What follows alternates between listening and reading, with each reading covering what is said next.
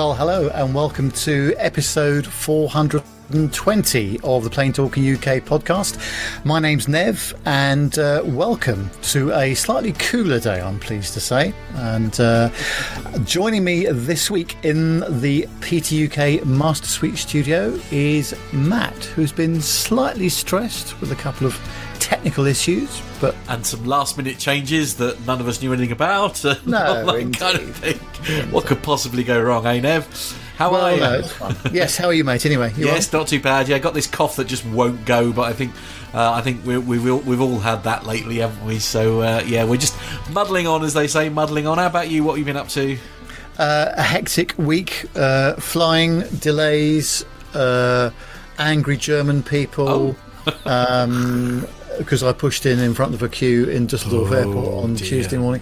Um, and a number of other things, which we may get to oh, later on. Okay. Oh, I like it. I literally can't wait. I, I do love a bit of beef.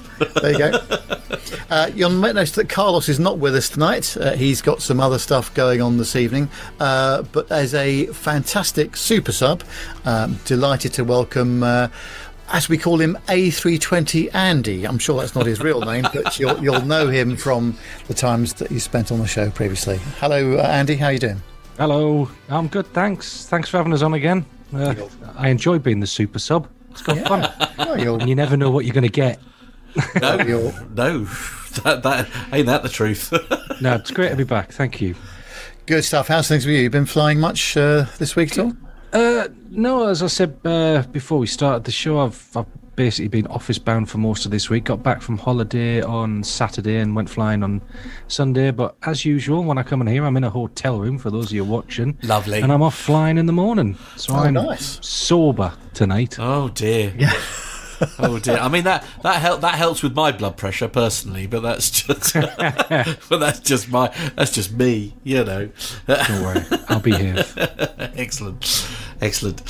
Good well. stuff. Well, I've been uh, at the start of this week uh, had a slightly unusual situation where I flew out to Düsseldorf from Heathrow on Monday, but my return flight was cancelled. Um, Which was a bit awkward, so they decided that they would like to fly me into London City Airport instead, which oh. was it's always a great experience going in there. Unfortunately, the car's over at Heathrow. Right. Um, but it did give me the chance to use the new Elizabeth Line, oh. which is a superb, it's formerly known as Crossrail, and it works really well. So from Canary Wharf to Paddington was just over twenty minutes.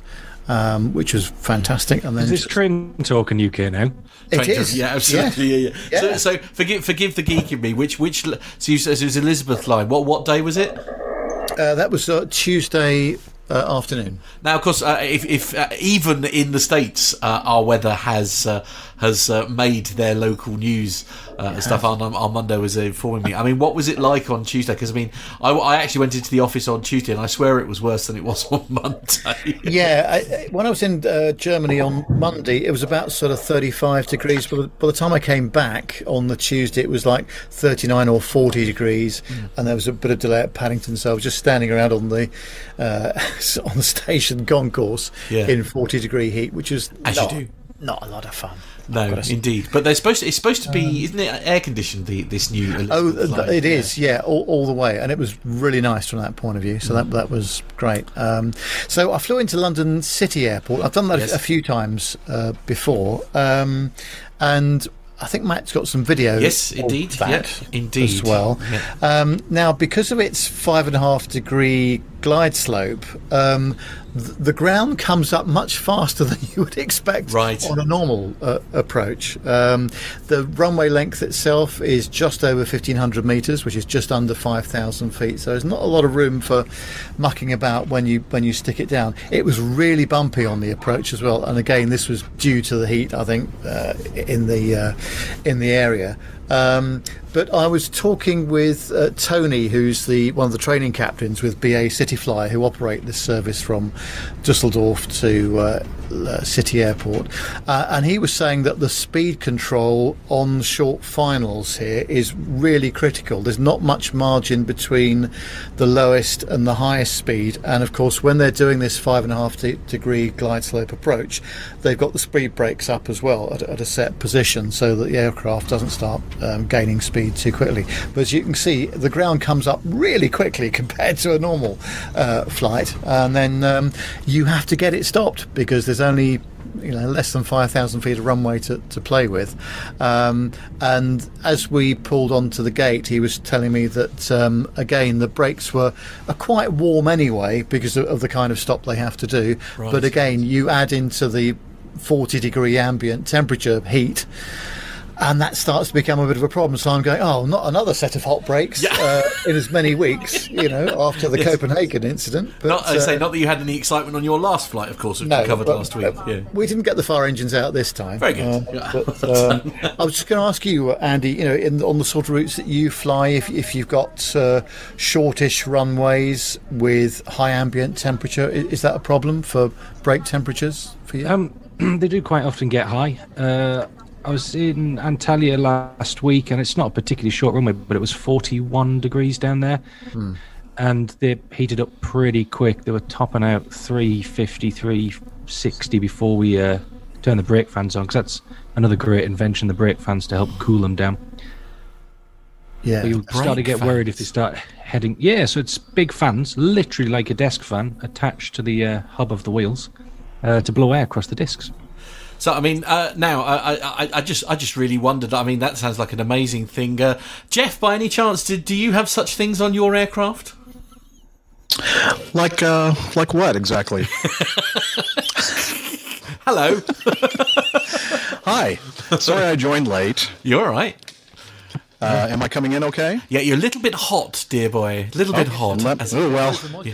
I haven't yes. been told that in yeah. uh, quite, quite a number of years, actually. Well, absolutely. I mean, if you, for the for the sake of, uh, of everyone else on the show, if you could dial it down a bit, that would be lovely. You know, oh, yeah. Is it, how's that? Oh, that's, oh, that's, that's verging on beautiful. Okay. I thought uh, that was a green screen behind you, Jeff, until I saw somebody walk in with your yeah, food. Yeah, it's a real thing. It's, it's a real airplane. It's real. Yeah. Yeah. Love it. This is great. Well, well I'm using my Starlink antenna um, oh. here uh, for the very first time on uh, a live stream, so not sure how that's going to work out. Okay. Uh, but it's, um, I don't know if you can, well, you probably can't see it behind me, but uh, through the hangar door opening is my car, and on top of my car is the uh, Starlink antenna. I should have uh, snapped a photo of it so that uh, I could show you guys. But that is uh, the device I'm using to uh, get online here from Clintonville, Wisconsin. Okay. I almost said Arkansas. Oh, brilliant. Uh, the birthplace of what? Of Herman the Duck Airlines. Herman the Duck Airlines. Wow. Okay. Oh, there you go. Never have heard of. Republic. Rep- oh, Republic. And, uh, oh. North Central. And North Central. Lovely. Wow. Excellent. Um, you, you, I say, it's, it's like having talk back, Jeff. It's no, I'm sorry. It's like, yeah, Liz is right, sitting right here uh, instead of uh, in my headphones. Uh, she's just like standing. No, she's yeah. not. This is, uh, you, shall I t- show you this, the guys uh, who owns this hangar and airplane behind me? Oh, I think so. And the reason why I'm here in Clintonville, Wisconsin. Oh, yes. Uh, I'm going to point the camera over to him. And his name is Chris Ott. Here we go. Off for a quick walk. Go. Hi. Hi. Hi. Hi. Hello. Oh, uh, and now you can probably hear him. Hi, gentlemen. Oh, yeah. Hello. Hi, Chris. Oh, Good to see you. This. Thanks for joining. Nice to see you too. Yeah. He's a he's a he uh, follows, watches, listens to your podcast as well. Oh my, my goodness! We're well, very very yeah, honoured. Thank you. So, what's right. going on in uh, Oshkosh then, uh, Jeff? What's the uh, what's the plan? Well, um, I got into Oshkosh on, um, I'm sorry, I'm going to rearrange the camera here. Yeah, I'll just move myself. Um, got into Oshkosh on Wednesday midday and got the tent all set up. And um, I'm in Camp Scholler, or more specifically Camp Bacon. Uh, you may have heard uh, Glenn Towler talk about Camp Bacon mm-hmm. at Oshkosh Air Venture. And uh, it's kind of just a little section of people that it's not really a, a an official organized group, but it's, uh, anyway, a group of campers in a certain area of Camp Scholler, which is the campground located at uh, Whitman Field, uh, where the uh, E A A Air Venture is held every year and has been, I don't know, since nineteen fifties or something. I don't know, a long time. Um Anyway, uh, got that all set up, and then uh, so I just spent the second night there last night, in my tent. I haven't camped in a tent since I was uh, probably about that tall, you know, very. And no, I'm I'm taller than that now. Are you? Okay. Pretty right, smart, yes. Alex. Um, I know what you were thinking. No. Um, and uh, yeah, so uh, not a lot going on yet at Oshkosh because officially Osh or Air Venture does not start until Monday, I think, right? That's the official. Wow. Yeah, Monday morning. Is is there a lot uh, going on already, even though it's sort of like early doors and stuff? Well, um, I tell you what, I'm I'm amazed at the how full. How's my sound level? Is that okay? Yeah, it's great.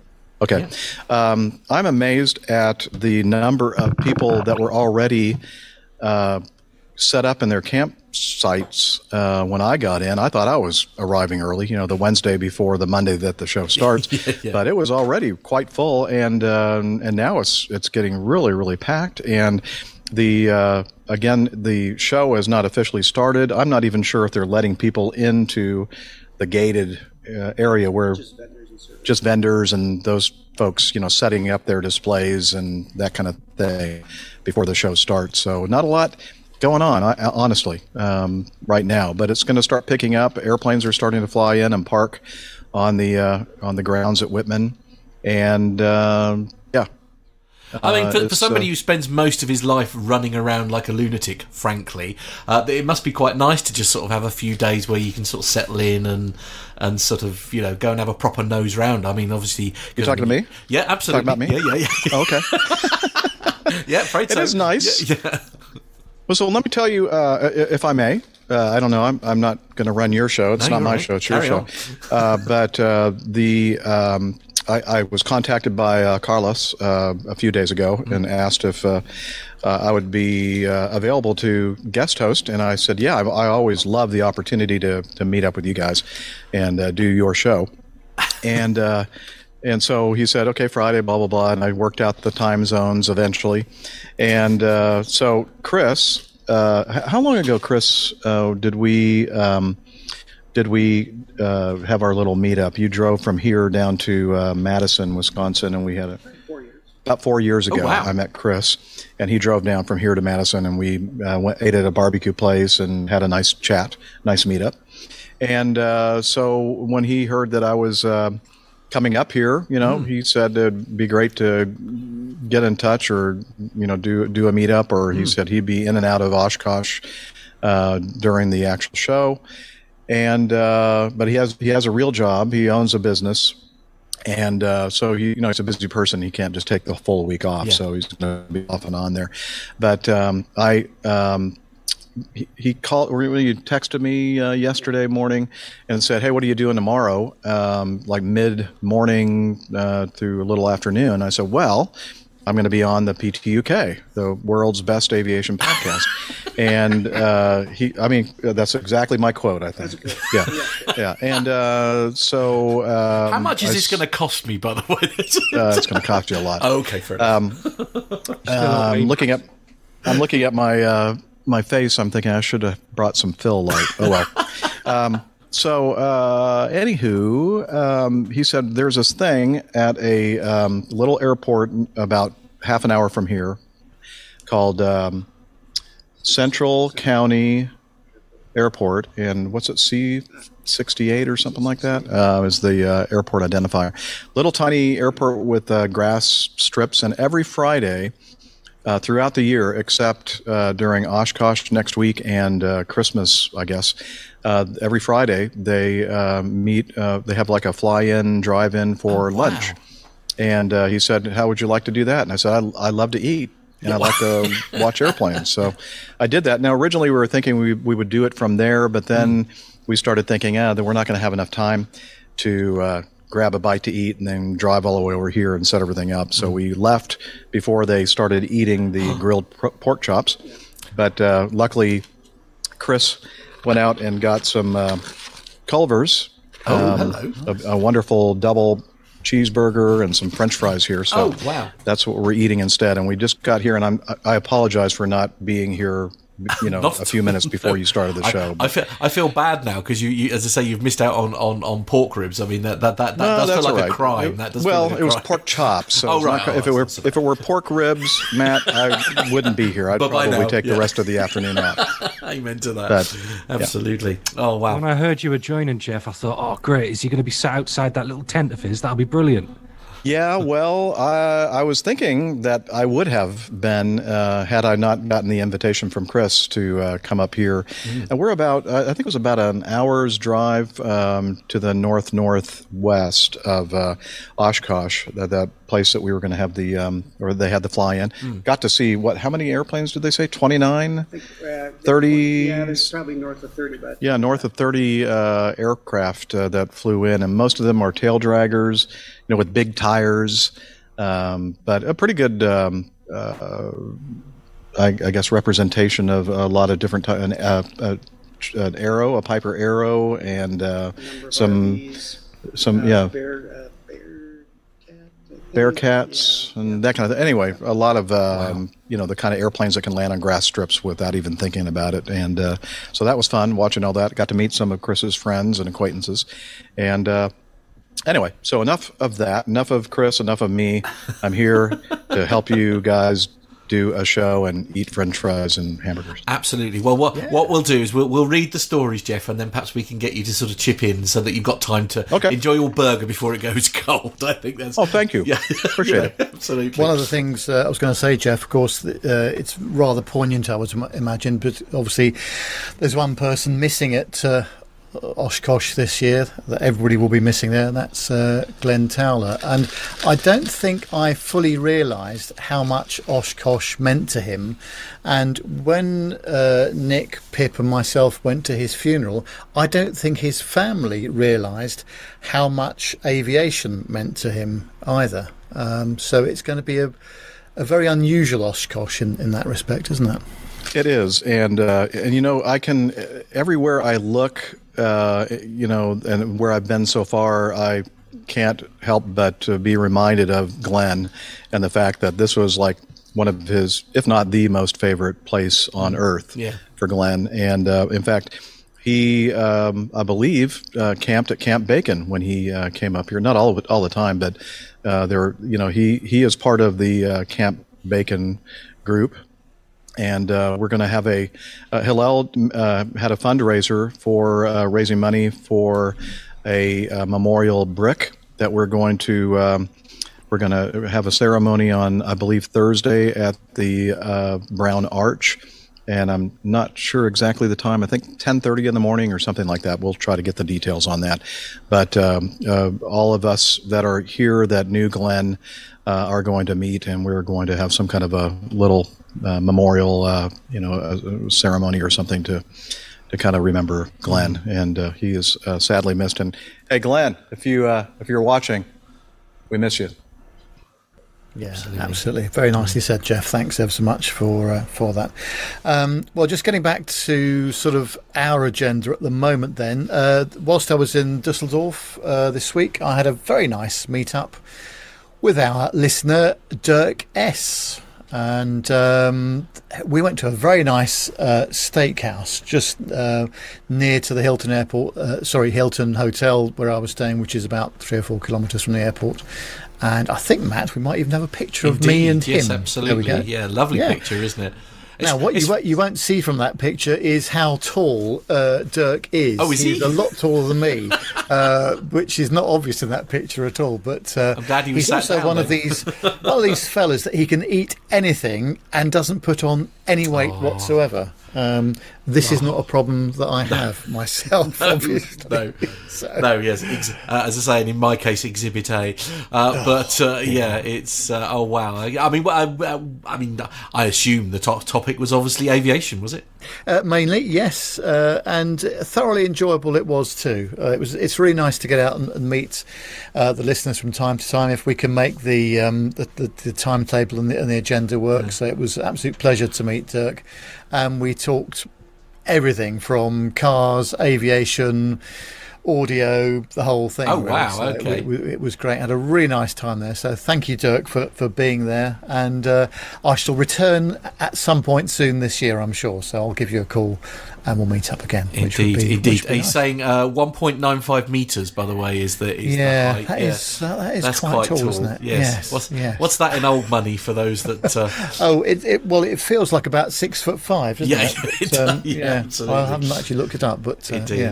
Uh, sounds, um, yeah, sounds like a good time, Nev. Really does. Yes, absolutely. Now, just a little bit of housekeeping to yep. talk about. Uh, Next week, it's one of those weeks where all the holes in the Swiss cheese have lined up, where none of us are available to do the yeah, show. Which is a rare um, thing. It's a and rare we thing. Can't find a way around it at all. So we've mm. decided that next week we are going to skip a week, if that's okay with everybody. Yes, sorry uh, about that. Just simply because we're, we're just not around in the right places to do this. Indeed. Um, but we'll be back the following week. And I'll remind I can, you. I can do that for you if you'd like. Would, would you mind, please. Jeff? Yeah, actually, I'll send you yeah, the stream key details. Jeff. That'd be great. Yeah, absolutely, yeah. We'll have Andy and Jeff. What could possibly go wrong? Oh, uh, I think it'll be great. It'll be the best show ever. It yeah. probably would, actually, which is why it's not going to happen, because uh, I don't want to feel bad. Right, exactly. Anyway, so we thought we'd let you know about that now, yep. now and we'll give you, uh, we'll remind you, remind you again at the end of the show uh, as well. Uh, so, uh, but uh, indeed. So that's uh, about so all for the moment. Yeah, we are um, missing someone uh, from the show, uh, and uh, Armando isn't with us uh, this week, but uh,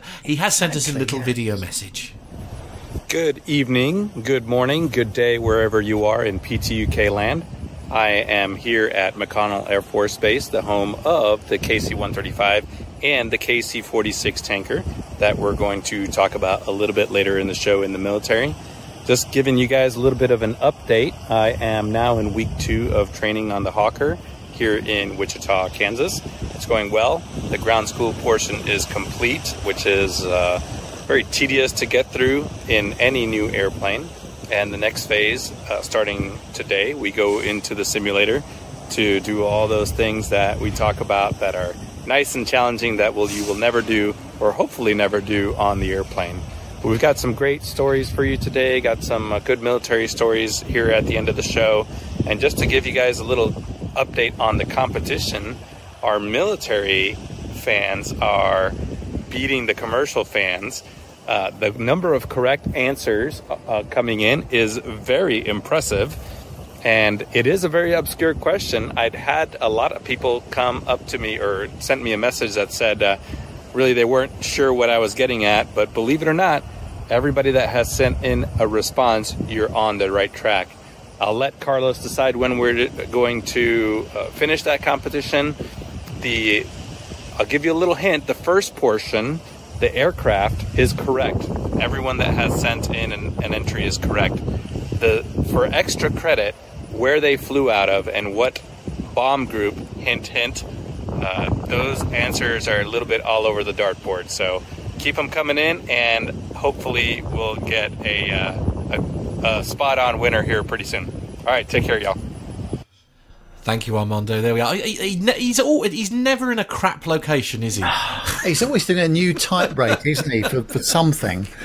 Honestly. He sent us a video, didn't he, during the week? I, I should have counted it, actually, before the show. He sent us a video, didn't he, which uh, had um, all the aircraft that he's actually type rated on in a little video. Uh, did you see that in the group chat that we've yes. got? Yeah, yeah. Absolutely stunning. Anyway, he's adding yet another one to the field as we speak.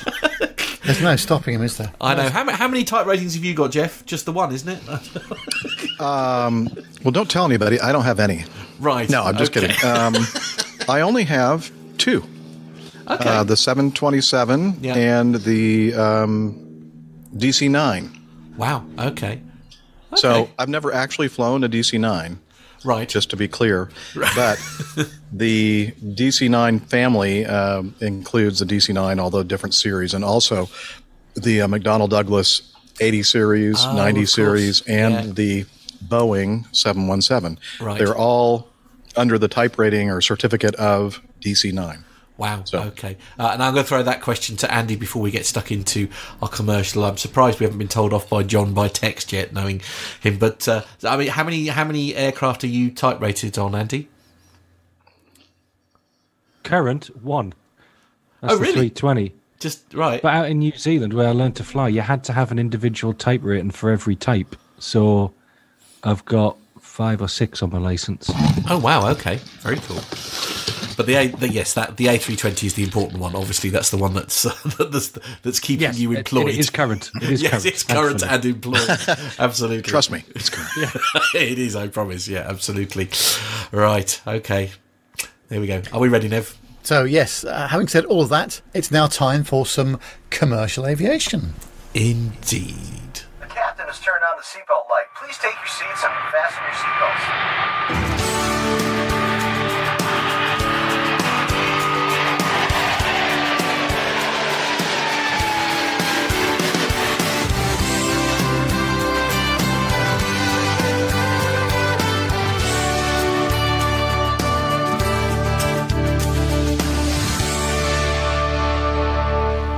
Well, of course, this week it's been the Farnborough Air Show, and uh, we know a lot about that. We've been there a couple of times ourselves with, with Jeff and, and with others as well.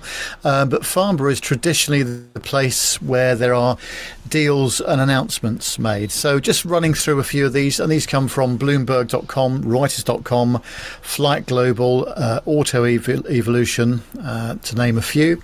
Uh, on Tuesday, uh, Delta Airlines committed to purchasing twelve A two twenty three hundred aircraft, and then uh, EasyJet confirmed on Wednesday an order for fifty-six A three twenty N E Os and upgraded eighteen of their previous A three twenty NEO orders to A three twenty-ones. Uh, LATAM confirmed an order for seventeen A three twenty NEOs on Thursday, and Airbus Up Next announced a flight test program called Blue Condor to study the contrails produced by a hydrogen combustion engine. The project will launch using two modified Arcus gliders. One will be equipped with a hydrogen combustion engine and one equipped with a conventional kerosene-powered combustion engine.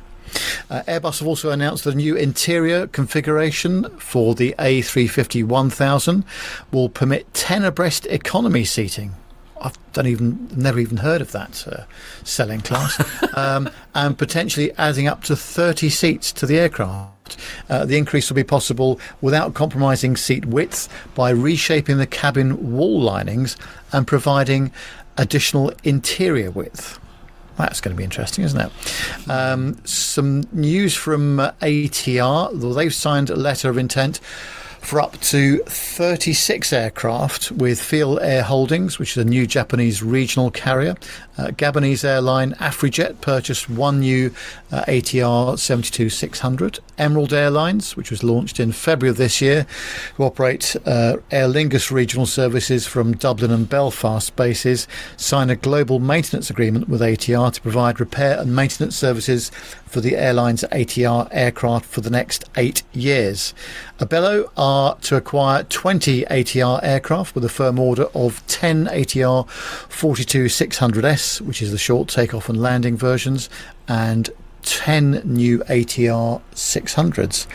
Uh, on the Boeing side of things, not to be outdone, Delta have signed an order for one hundred Boeing seven thirty-seven MAX tens and have taken options on thirty more. This deal means that Boeing has now outsold, sorry, has now sold the MAX to all four of the largest U S airlines, Delta, American, Southwest and United. Qatar have ordered twenty-five Boeing seven thirty-seven MAX tens and options for twenty-five more. This follows on from the options that expired in early July on the back of the A three twenty neo, uh, sorry, A three twenty-one NEO cancellations in January. January. Uh, Miami-based seven seventy-seven Partners, which is a private equity and aircraft leasing firm, signed up for sixty-six of the MAX eights, um, and uh, as it looks to plan for a new low-cost airline. Uh, AerCap and Azerbaijan Airlines both struck deals for seven eighty-sevens, and whilst these were the only wide-body deals announced during Farnborough, Cargolux announced that it had selected the seven seventy-seven eight F as its preferred solution to replace to replace all its fleet of seven forty-seven aircraft, and Cargolux has yet to place firm orders for this. And finally, uh, Japanese uh, carrier A N A has placed an order for twenty seven thirty-seven MAX aircraft and converted two of its previous seven seventy-seven nine orders into seven seventy-seven eight Fs. It'll be the first airline to fly the freighter in Asia. And finally, uh, Embraer, uh, Alaska Air ordered twenty-one new E one seventy-five aircraft, and Porter, which is a Canadian regional carrier, have ordered twenty E one ninety-five aircraft. So how about that? There's some business being done at Farnborough. Mm. It's good to see some uh, nice split across uh, all the manufacturers there. Um, so uh, yeah. I mean, nothing really that's sort of, you know, the, the, the, not what I call like big orders this time round at the moment. Do you think that's perhaps because the the you know the market's still a bit cautious? I think they're planning ahead. I think they are starting to look to the future now, because we've seen what's happened trying to reopen aviation. It's been a right mess, so they've got to really think ahead and start getting these orders in now. Mm. Yeah. I think the other thing is that all, all the, nearly all of the orders that are mentioned there, I mean, there are some triple sevens as well, but there's a lot of what I would call uh, short and medium haul and slightly longer than medium haul aircraft being announced uh, right. as well. Um, okay. So, um, but uh, yeah, very interesting. It indeed, indeed, and it's nice that Farnborough is still a sort of place. I must admit, I do miss the. I, I know that apparently there was a public day on the Friday. I think Carlos was saying. Today, yeah. Uh, oh, it was today, was it? Yeah, yeah, yeah. He was sort of saying that there, there was a public day. I must admit, um, I think probably the, the air show I, I enjoyed the most uh, was the one that they did at the Farnborough. Not l- the last time, but the one, um, was it twenty sixteen? Now, twenty sixteen, yes. When we went for yeah. the first time. Yeah. Um, and that was, a, that was a very memorable experience. I remember, I think it was the A three eighty uh, had been completely stripped out, and that was the A four hundred, and they did like a sort of uh, a little dual display with each other, which was just... Yeah. Oh, just brilliant. Absolutely brilliant. Loved it. So uh, next story is for you, uh, Matt. Indeed, yes. Uh, so this one is uh, all about K L M. And uh, did you say it was Thalys, um, Andy? Thalys. Thalys. Thalys, yeah. Yeah, yeah, yeah, absolutely. Uh, so Thalys is a train company, basically. And, well, I'll, as you say, uh, Andy's already mentioned that we've probably slipped into the world of the, the Train Talking U K podcast. But uh, K L M and Thalys uh, kick off their transfer service between Amsterdam and Brussels. Uh, now, we covered this story, uh, a story in show four oh four, story nine, apparently, uh, about France implementing, implementing rail replacements to certain air routes. Now, uh, K L M have joined forces with Thalys uh, with similar goals in mind. This cooperative venture is an important first step in K L M's implementation of the Dutch government's action plan for rail and air services, with K L M removing one flight from its schedule. Initially, K L M and Thalys uh, Rail Air will operate between Brussels and Schiphol, with K L M blocking space on several Thalys high-speed trains. trains. Uh, passengers can, for instance, now check in for their full journey via K L M. Their boarding pass is valid for both the rail service and flight. Uh, this trial is set to continue until the twenty-ninth of October twenty twenty-two. Now, part of me absolutely loves this story, and part of me, uh, which you may be surprised to learn, I actually... I don't... The thing is, is if you wanted to go by train, you would go by train. Yes. So, you you know, you probably want to do that route because, you know, you want to fly there. It might be a time reason that you want to go from A to B so quickly. Um, I mean, you know, I don't mean, you know me, my love of aviation or not in this case. You know, if I can go by train, I'd much rather... Much rather do it, but I, I, I don't know. I, I, it's if if people are willing to buy the tickets to to do that. I mean, I, I don't think this story is off the back of the fact that they were having trouble filling the planes. No, I think that, that what's happened here as well is I've been flying a lot out of Schiphol and out of Brussels as well over the last few months, and there's been some pretty difficult queuing going on at both airports. Right. Um, And so if people can switch their flight from Brussels to Schiphol or vice versa mm. and then get the train, that's definitely a, a, a, a good win, I would say. Okay. Uh, yeah. Because it- it's, it's a question really of, of just working out the, the best of the worst situation, really. Right. It starts I going see. On, you know. I see. Is it actually quicker when you take in, get into the airport, going through security, waiting for the plane, do the shot up to Brussels, then get the train into town? Is it quicker just to do this anyway? I think it probably is. Yeah, right. Yeah, if you if you're adding up the the, the real minutes yeah. that it takes to do it, yeah, absolutely. Yeah, indeed. Not, the, the distance between the two isn't that great. Well, it doesn't no. look that great from the air, and the trains in Europe are far superior to far our real network. Yeah, that's true. That's true. Jeff, just out of interest, I mean, uh, obviously, uh, you know, America is a huge country, and that's I think one of the reasons why it uh, relies so heavily on on the aviation industry to to get from plan A to back plan B, because it would.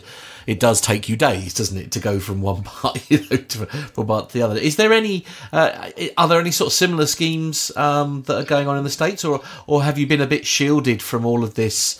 Um, that the well, let's say the troubles that we're having here. Well, in, in, in the U K and in Europe as well, where um, you know there's been huge queues at airports, delays, people missing flights, holidays being ruined just because there isn't enough staff at the airport. Well, I don't think we've been experiencing that same level of disruption uh, stateside. I mean, at, when we first started getting everything going again after the pandemic and airlines started introducing or reintroducing their full schedules, uh, probably a little bit sooner than they should have, uh, there there was a little bit of that here and there, especially at the bigger airports. But I think they recovered pretty quickly uh, the staffing levels to uh, keep everything going. One area that they didn't do Um, very quickly was all the uh, uh, the food services, you know, inside the airports and that kind of thing. Right. It was not unusual to see lines that were just, you know, as long as the concourse. Yeah, uh, people waiting to get something to eat. But uh, and as far as uh, a scheme like the uh, com- combination of uh, airline flying and uh, trains, the train system here in the States is just is nowhere near the uh, kind of system that you have in U K and, and Europe as far as efficiency and, and uh, level of service. It's just uh, really not comparable. So I, I, um, I part of me finds that quite shocking. I've got to be yeah. honest. It's uh, I mean, it, British Rail is bad. Yeah, yeah, absolutely. Yeah, I know. So think, yeah, take that and multiply it by, by five or ten or something. Yeah. I don't know. We have Amtrak and. Yeah. A, It's just uh, something that's just not. I mean, I've I've ridden on Amtrak, and it was an experience. Um, okay, good. That, Lovely. Uh, yeah, it was uh, yeah something that I, I I wanted to check that box, and I I have. And I probably will never get to have that experience again in my life. Um, I was thinking uh, if they could somehow introduce uh, the the, uh, the the two companies that are working together, Thales, Thalys, yes, and who um, else? K L M. K L M was K L M. Yeah. If they could throw in some kind of uh, like Uber's uh, Lyft association, then you could have planes, trains, and automobiles. Ah, you know, like a like the movie. I like um, it. Just, just a thought. I, I like it. So essentially, what oh. we've learned from that, then, Jeff, is essentially you take British Rail, uh, multiply it by Amtrak, and you have the uh, Amer- you have the American yes. train system. I think that's the equation. Yeah, absolutely. Yeah, that's the formula required. I mean, uh, this is this is quite a um, a sort of like an, an unusual subject for me, but actually, uh, um, I was I, I was uh, I was looking to try and get to. Um, uh, to to get to Holland uh, to to to meet up, you know, the Netherlands to meet up with, with people and stuff. And one thing that surprised me is like with the ferries, that's actually not an unusual thing um, where they're all joined up. And I mean, one of the tickets that I was looking at with the ferries to go from the hook of uh, so it was basically from Harwich to the hook of of Holland, and it was an all in one, like it was a train ticket as well. So when you got to the other end, so you could arrive in Harwich by train and then jump on the um and then like like an overnight boat. Boat, basically, so you sleep on the boat going over, have breakfast, and then you get on the train the other side, uh, ticket all in to like spend the day, um, you know, going around the Netherlands and stuff like that. And it really wasn't that expensive, and it sounded like a really sort of a appealing thing to do. I'm sure Neville remember the days when the trains used to actually roll onto the ships. Uh, I, I can't remember that actually, but wow. um, I um, I know people that did would have remembered that. Yes. Wow. Okay. Seriously? I do like um, Alan White's comment. Uh, imagine if Nev's seat one ear was switched to carriage one open seating. Ooh, no. Can you imagine? Can you imagine? This is language that I don't want to listen to. Frankly. Oh, oh, the blaspheming! It's uh, yeah. yeah, absolutely. And there was me oh, wondering, uh, worrying about Andy. Yeah.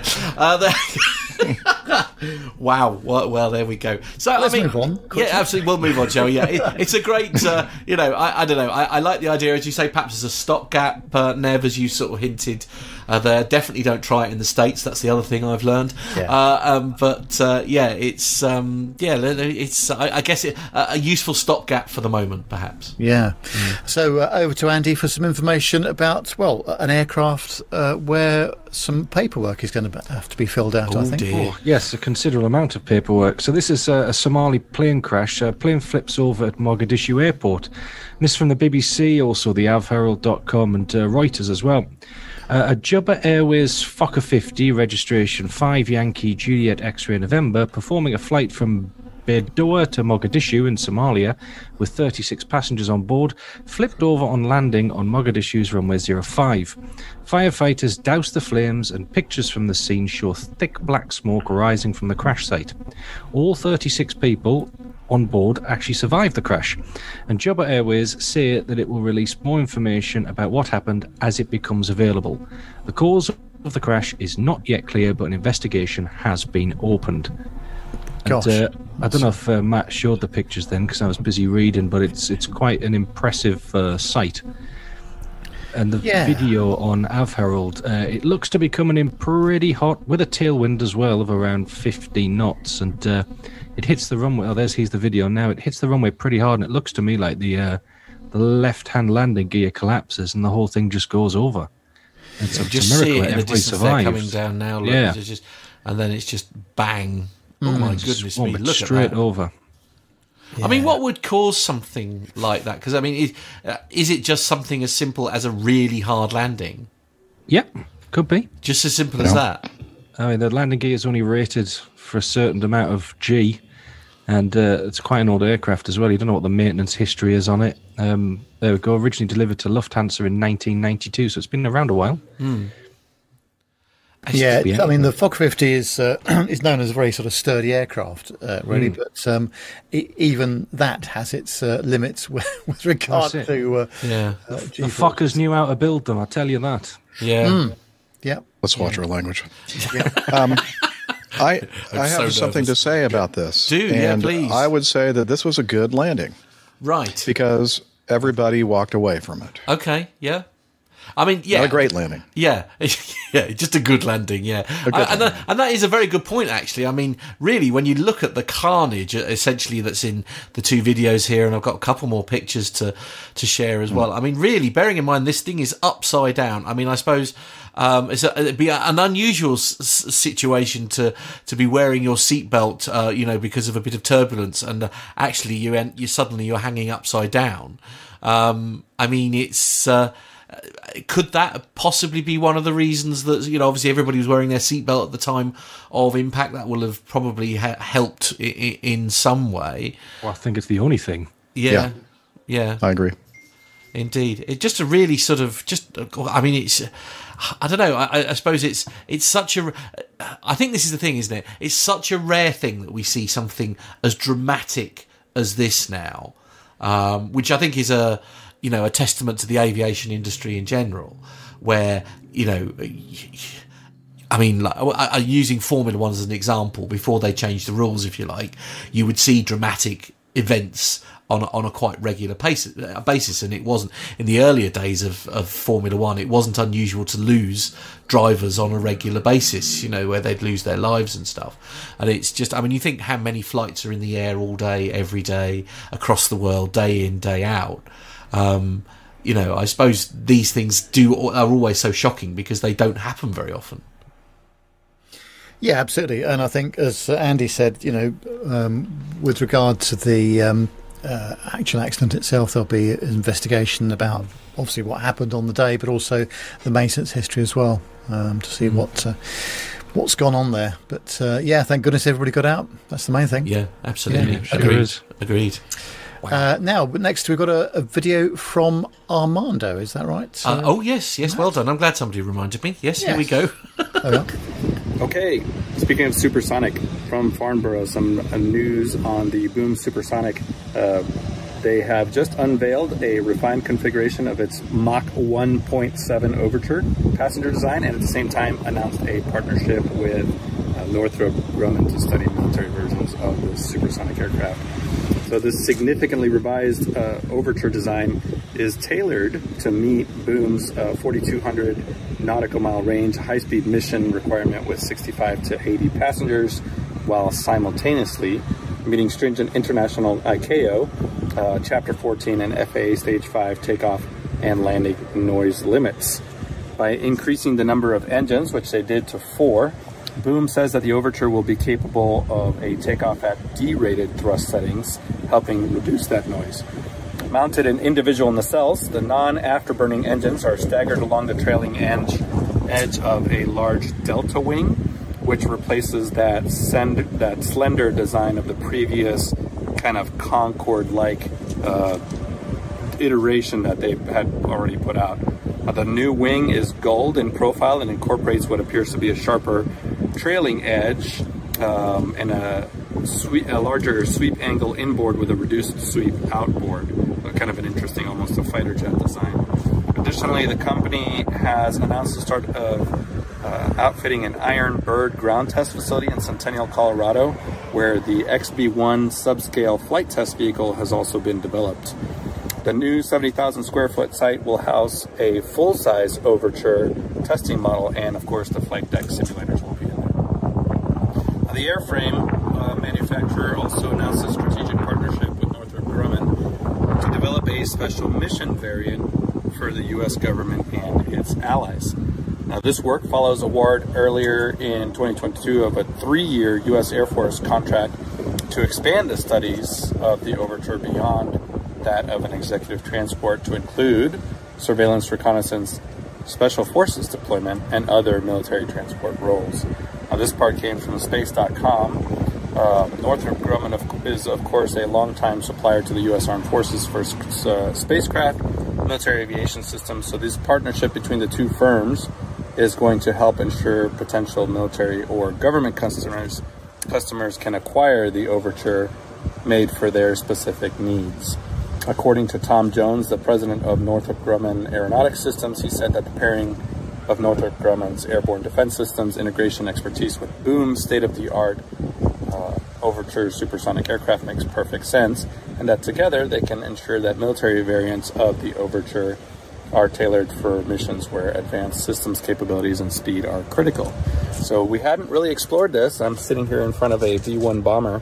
Um, up till now, we had really just only spoken about the Overture in a passenger configuration, almost as a Concorde replacement.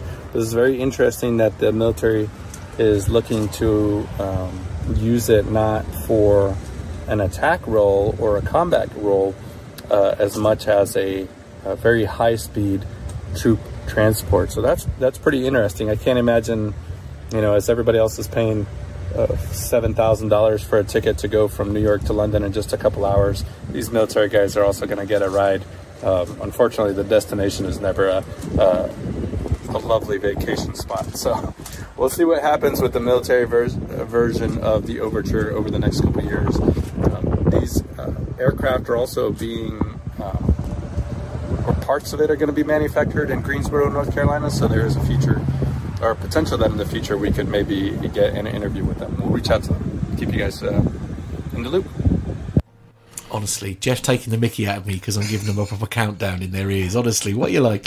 Uh, so, uh, I, I can't remember who, who it was. I think it was Richard Adams said, uh, this sounds like yet another type rating that uh, Armando needs to add to his arsenal. Well, you want the, uh, yes, the, uh, the yeah. Boom supersonic yeah, uh, rating. Yes. Yeah, it does. Yeah. yeah, it sounds like something that needs needs to be sort of added. I mean, it, again, it's, it's sort of an interesting concept, isn't it? It's, uh, you know, interesting that they're talking about possibly turning it into sort of, you know, like a military variant as well. Mm, yes, I must say I certainly didn't think I would ever see another supersonic commercial aircraft in no. my lifetime. Um, but uh, no, I think um, obviously there's, there's some military applications here, definitely, isn't there? Yeah. So uh, no, good, good to hear about that. Yeah. Um, so. Um, Next story, Malaysia Airlines uh, reveals new Boeing seven thirty-seven business class. This is on the uh, executive traveller dot com, and uh, it says that Malaysian Airlines is set to operate the first of its newly refurbished Boeing seven thirty-seven eight hundreds by the end of July. The revamped aircraft offers twelve business class seats and one hundred sixty-two economy seats in a two two and three three seat configuration. Uh, Malaysia Airlines' iconic blue batik motifs are prevalent throughout the cabin. Uh, the largest, largest change is that the in-flight entertainment is no longer built in, but instead Malaysia Airlines is offering movies, podcasts, music, books and games wirelessly to passengers' own devices. U S B A and U S B C charging is available for every passenger on board, as are personal device holders for tablets and smartphones. Uh, the changes actually trim the weight of the seven thirty-seven eight hundreds by uh, over half a tonne, six hundred seventy-nine kilos, saving fuel by some ninety-one thousand litres per aircraft per year. And I've always thought about this, you know, as we're, we've moved well into the, you know, the tablet regime. Um, if they weren't, if they didn't have in-flight entertainment systems on board, but they were reliant on people bringing their own devices, the weight saving would be substantial, certainly on the on the longer haul sectors, I would imagine.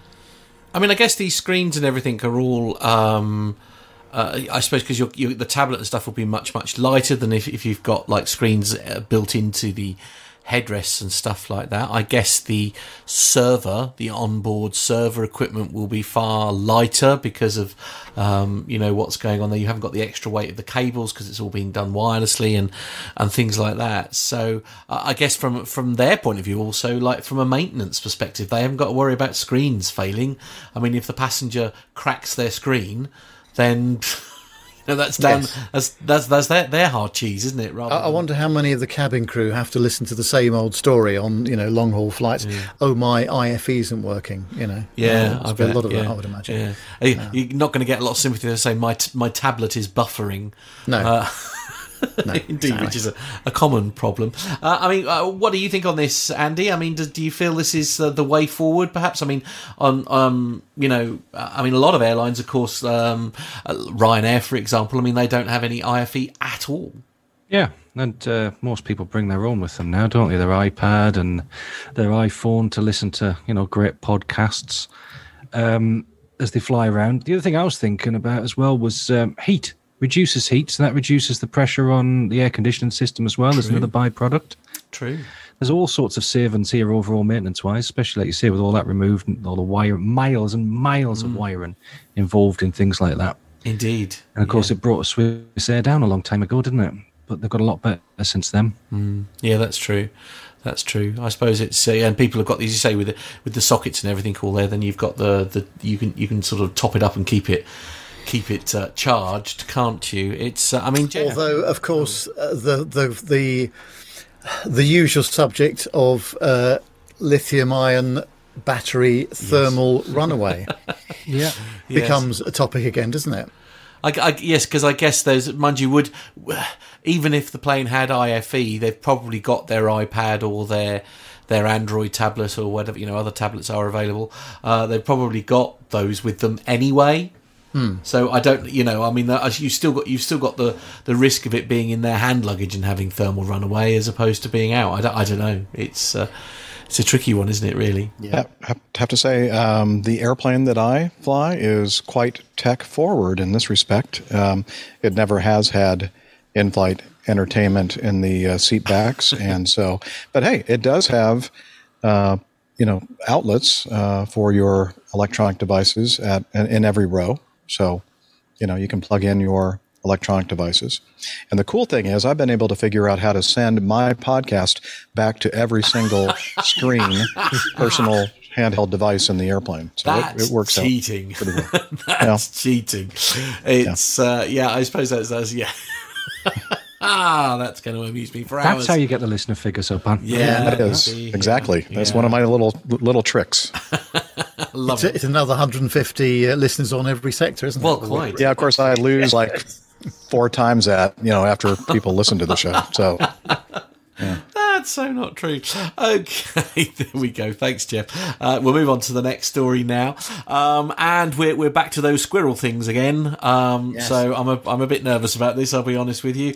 Uh, it's uh, London Air Ambulance we're talking about this time, and they've ordered um, some Airbus H one thirty-fives. Uh, now, uh, last week we talked about the Icaral family of helicopters, and this week we learn that London Air Ambulance charity, the L A A C, has ordered two new Airbus A, uh, H one thirty-five helicopters at the Farnborough International Air Show. The H one thirty-five, previously the E C one thirty-five, is a twin-engined helicopter that is extremely popular in the aeromedical industry. In fact, I think I think our HeliMed over here is is is one of these aircraft as well. The L A A C is replacing a pair of M D nine oh two Explorers. Since operations began, the helicopter emergency service for the U K's capital has transported more than forty-three thousand patients, including one thousand seven hundred thirteen patients in twenty twenty-one uh, alone. And John has put in brackets, yes, I gave this story to Matt,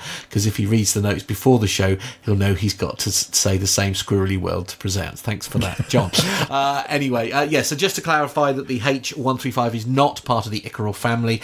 Uh, it's bigger, more powerful, and about a decade and a half newer. The H one thirty-five is uh, FADEC equipped and has I M C capabilities.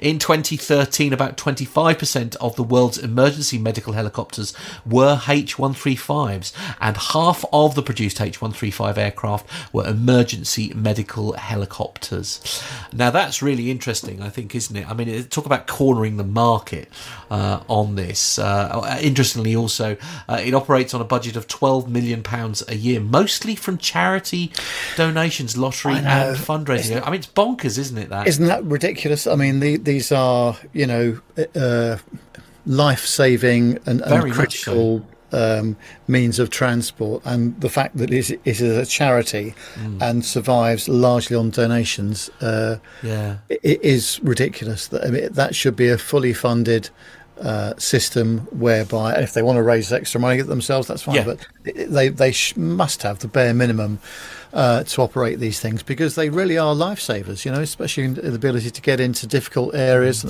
and, that, and that kind of thing on, on roads, highways, et cetera, um, and in the countryside. So yeah, um, yeah it's, well, and um, especially amazing. especially where I am, Nev. I mean, we had the big, uh, we had a, a quite a serious R T C at the end of my road, um, and this particular individual uh, required Uh, an airlift to Addenbrooke's, basically, which is in mm. Cambridge, um, and of course that was done in a really short period of time. I mean, it, you know, it was that you know, he was he was in Addenbrooke's within, I think it was I think it was a less than a thirty minute flight. Yeah. You know, and you you think, because I mean they they travel at sort of, is it like two hundred odd miles an hour? I think these things can. can travel at. Yes, and of course the other thing is that um, you know that they need to be twin engines as well, because yeah. of the of the safety factors and what, and yeah. what have you. Um, so uh, yeah, but mm. um, um, now uh, Andy's just uh, popped out. Uh, or is he back now? He's come back. There he is. Oh, okay, you got oh, yourself a new room, uh, Andy. Who knows? Oh. He's, he's uh, working on at the moment. Um, okay, yeah, yeah, yeah. It's, as, as I, I, think, I think it's a great thing, isn't it? As I say, I, I find it fascinating that, the, that this particular aircraft is so prevalent, if you like, in the emergency services uh, routes. Um, Jeff, I, I mean, is that something? Uh, I mean, is this quite commonplace in the States, like for sort of medical um, evacuate? Well, not evacuations, but like medical rescues and stuff in in rural places. I mean, I, I, I can't help but feel perhaps this is something we picked up from you guys. I think that, well, I know they are prevalent in, you know, major metropolitan areas, but um, I, now Chris lives um, kind of outside of major metropolitan areas, and uh, are they pretty prevalent here, Chris? Yeah, med, med flights are very, very common here. Okay. Yeah. Okay. It's okay. I mean, just out of curiosity, I mean, I, I suppose. Uh, I mean, our, our medical system is very different to yours, obviously, in the fact that we have, like, what you know, the National Health Service, which is something we pay, we, we pay for. I mean, presumably these are, in your case, presumably it's like insurance funded, essentially. Yeah, uh, I, I would imagine. I mean, just having uh, an, a ride in an ambulance is amazingly expensive um, here. And I, I can't imagine what a what a helicopter, a life flight, would cost in, in, in our country. Do you do you have any idea? I think it's north of ten grand a flight, depending on how far Oof. they're going. A friend of wow. ours had to be uh, had to be airlifted out of the Grand Canyon a few years ago, and wow. um, yeah, that ride was that ride was a, uh, was a ten thousand dollar ride. My Yikes. goodness me! And that did did insurance cover some of that? I no? do not know. Oh, I don't. Wow. know. No, I know. I Amazing. mean that, that is a really scary. I mean, I mean, I mean, it sounds like a really shocking number, but I suppose you know by the time you you've got some very very highly trained professionals, and that's that's not including the pilots in this particular scenario. I mean that you know they they are um, you know a next level paramedics, aren't they? And they're doctors that are in that are in mm. these these aircraft and stuff. I mean, it's. Oh, amazing. You must also. Rem- I'm sorry. Yeah. No, carry on. I was going to say, you must also remember that here in the U S, the average income is over a million dollars. So per wow. year. No, I'm just kidding. No, I was going to say. What's the website for a green card? Yeah, I was going to say. Yeah, absolutely. Oh, now he's back. Yeah, yeah, did yeah, you get a, yeah. Did you get a new room, Andy? Yeah. I'm just waiting for them to ring me back. Oh, okay. Okay. Is it a bit noisy where you are? Just a little bit, yes. Oh, is it? Oh, God, yeah. Oh, blimey. Uh, yes. Uh, did, did you explain to the listeners where where exactly you were? Uh, no, yes, I'm in a hotel in Manchester and there is a wedding going on underneath me. Right. Indeed. And I feel like I'm in the wedding. Lovely. Excellent. Oh, well. Congratulations. Thank you. I don't think my wife would be very happy, but I'll tell her that tomorrow. Yeah, yeah, absolutely. She'll be blooming fuming. Uh, brilliant.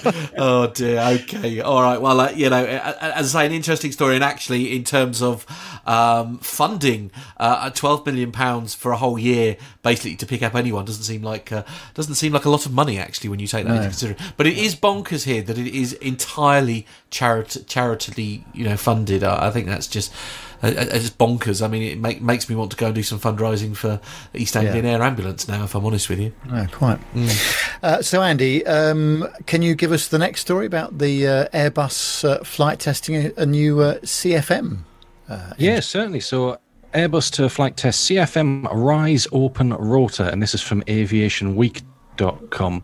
So C F M International has agreed with Airbus to flight test the open fan propulsion system being developed under the engine maker's revolutionary innovation for sustainable engine, which is RISE, program on the A three eighty. The flight test campaign will be performed from twenty twenty-six from the Airbus flight test facility in Toulouse, France.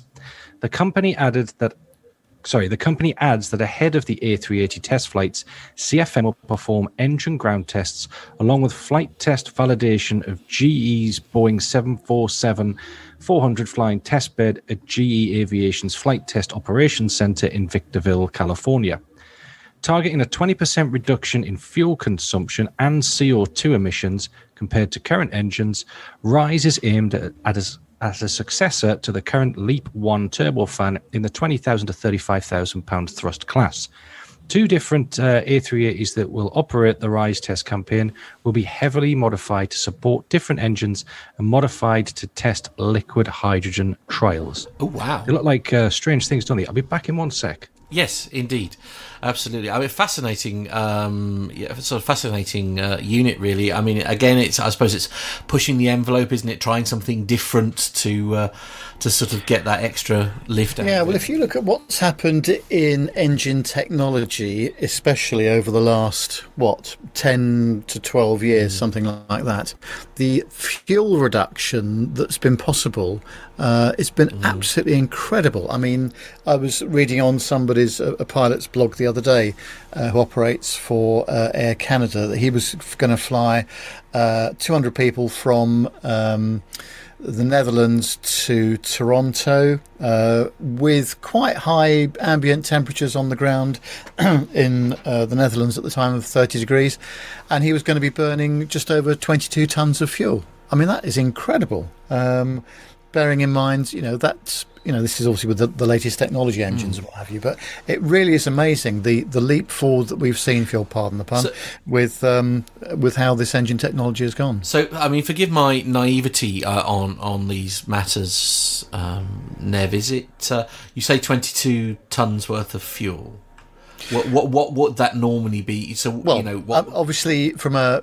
At the other extreme, uh, Concorde, London to New York, yeah. uh, using afterburners for some of it, was the best part of ninety tonnes. Oh, gosh, right. Of fuel. uh, back in the day. And I, I'm going to pluck a figure out of the egg, so I don't actually know, but I would imagine a, something, you know, a, a slightly older um, seven sixty-seven or seven fifty-seven, probably in the region of fifty to sixty tons of fuel, maybe, depending on what engine was fitted, something like that. So th- th- there's some huge reductions. It is a big saving. As a, as a comparison for you, Matt, um, I recently was uh, planned on a, a C or so a C F M fifty-six engine down to uh, the Canaries. And see, that flight was fifteen thousand kilos of fuel to be loaded. Then they decided to change the aircraft last minute. We got new flight plans onto a NEO aircraft with a Leap one A, yeah. And that was only eleven thousand kilos. It was four thousand kilos difference. For the same a, flight. For the same flight. Gosh. And I mean, I, yeah, I mean, you, you sort of take that in. Uh, I mean, I say like to save save money for the passengers, but actually uh, a genuine concern going forward quite soon is going to be the cost of the, of the you know, the kerosene and uh, what is it, kerosene, I think, something like that, is it a, aviation fuel that you're putting in the aircraft. Um, I mean, that's going to be going through the roof like everything else, I suppose, at the moment. Well, you've got to think about the environment as well, haven't you, and sustainability and efficiency and looking after the world. By using less fuel as well, it's costing less money. Yeah, yeah, indeed. Uh, keeps the bean counters happy, that's the main thing. yeah. yeah. Indeed. Um, I mean, uh, your thoughts on, on this, Jeff? Well, I have some. Uh, so back in the, I believe it was the nineteen eighties, uh, the McDonnell Douglas, I think they used an eighty-one, an M D eighty, a Mad Dog, as a test bed for open uh, rotor engines. And uh, it, it was not successful. And it, by the way, if you can find any pictures of them, um, you'll see that they look suspiciously similar to the picture that you were showing there of the uh, Airbus A three eighty open rotor design. Mm. And so I just quickly looked it up. And they, so somebody was asking the question. There was an article uh, back in twenty eighteen asking if this is something that still, you know, we can do. And uh, they said that the technical challenges that continue Uh, in their, their deployment include noise reduction, so they're very noisy, airframe integration, and protection from propeller and fan blade failure. So, uh, you know, a modern um, high bypass fan jet engine has the cowling speci- uh, specifically designed or specially designed to contain, you know, blade failures, fan blade failures, et cetera. But they're not always successful. Of course, we know of major aircraft uh, incidents and accidents that, mm. um, you know, do, did not contain a turbine blade or a compressor fan section blade from exiting the uh, mm. the cowling of the uh, of the engine. But anyway, just uh, I thought it was interesting because when you started reading that article about the A three eighty testbed and the open rotor design, I'm thinking, That hmm. sounds very familiar. I think I've seen this before. Yeah, absolutely. Yeah. Uh, interestingly enough, Captain Cruz is saying in the chat room here it looks uh, very much like an A four hundred M engine. I don't know if oh, anybody, yeah, anybody agrees does. with that. Yeah, um, yeah I do. Uh, yeah. And it says, uh, yes, uh, Captain Cruz is also saying that was the M D eighty-one prototype tested in Yuma in Arizona. Yeah, you can just do a search for M D eighty and open rotor um designs, and you'll see a bunch of pictures of it. So here's a question from Alan, actually, for, for you guys here. He's saying, um, uh, would it not be a significant? Would it not be significantly noisier? The new high bypass uh, ratio engines do a lot to shroud the noise. I agree. That was one of the. Yep. That's one of the hurdles that they're mm. going to have to work through. Is to to make them quieter, basically. Mm-hmm. Wow. Wow. I've just thought of another advantage, possibly. Um, you know, we've had stories on both podcasts of uh, some passengers in certain parts of the world that have put coins into the engine cowling oh, yes. for, for good luck. Yes. Um, this just solves that problem completely by flicking it um, a- away from the engine, surely. Now yeah, like just put it straight in the hot section. Yeah. oh, yeah. yeah. Yeah. Maybe it's yeah. not a great idea then. It's still not great, yeah. Either mm. way, it's a either way, it's a uh, an incident waiting to happen, I suppose. Never mind. Hey, um, right, chaps, I'm going to disappear for five minutes. I'm going to change route rooms. I'm going to come back. Okay? Excellent. Lovely. Right. Just five minutes? Wow. wow. I'm impressed. That's, that's a vicious. I, I, can do, I can do it in five, maybe ten. Lovely. Okay, so somebody start a clock. Back. Quick. Here we go. Yeah, I'm, I, I better go and he's going to end up joining the wedding, isn't he? And, he is, absolutely. Yeah, yeah, yeah. He's going to be having a drink. Well, that was the last we see. No, no, yeah, no, no, no, no. Absolutely, yeah. Is Dancing he, with right. the bride. Yeah, absolutely. Oh, absolutely. Boy. Yeah, what could possibly indeed. go wrong? Uh, right, challenge, challenge Annika, everyone. Right, let, somebody start the clock. What's the time? Let him know when he co- let us know when he comes back. Uh, yes, it's uh, twenty oh nine. So, excellent, yeah. Lovely. And I'm going to go ahead and change uh, to a different hangar. I'll be um, splendid. All right, good. Three luck. minutes. Yeah, okay. Three minutes. Wow. Excellent. No, I'm just kidding. Oh, trying to outdo each other, honestly. Go, Nev, dig us out of this hole quick. Well, um, talking of um, you know things that uh, well. F- With with all the you know gloom and doom in some of the areas of aviation, it's it's nice to see that some some good news is around. Yeah. Um, this is to do with the Airlines Rating Excellence Award.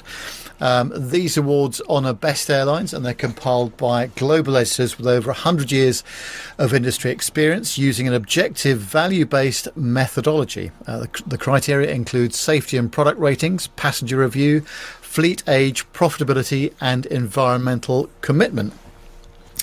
So out of these uh, in the list, Qatar took Best Business Class for its Q Suites. Uh, Air New Zealand took Best in Pacific, Best Premium Economy and Best Economy. Singapore Airlines won Best First Class for its unique suites product and Best Lounges. Uh, Virgin Australia won Best Cabin Crew. Emirates won Best In-Flight Entertainment. Uh, Etihad won Best Environmental Airline. Korean won Best Cargo Airline. Uh, Vietjet won Best Value Airline and QantasLink won uh, Best Regional Airline.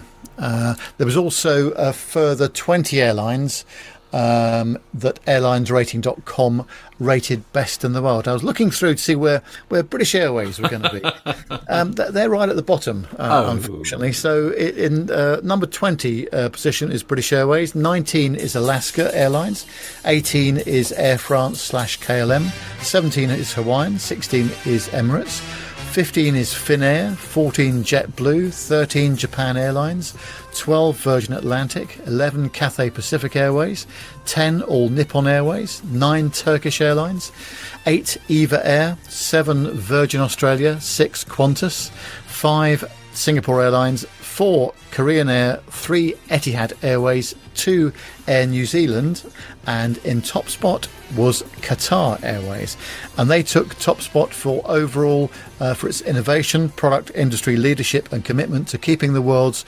critical long-haul air routes open during COVID nineteen, which has uh, resulted in the airline posting a record profit. Really? Oh, so, that's yeah. interesting. And if you think where Qatar are based as well, they they are a very sort of key link mm. between you know Europe and Asia uh, yeah. as well. Um, so and as as are Etihad and uh, a number of others too. So um, yeah, yeah, really interesting to uh, uh, to see.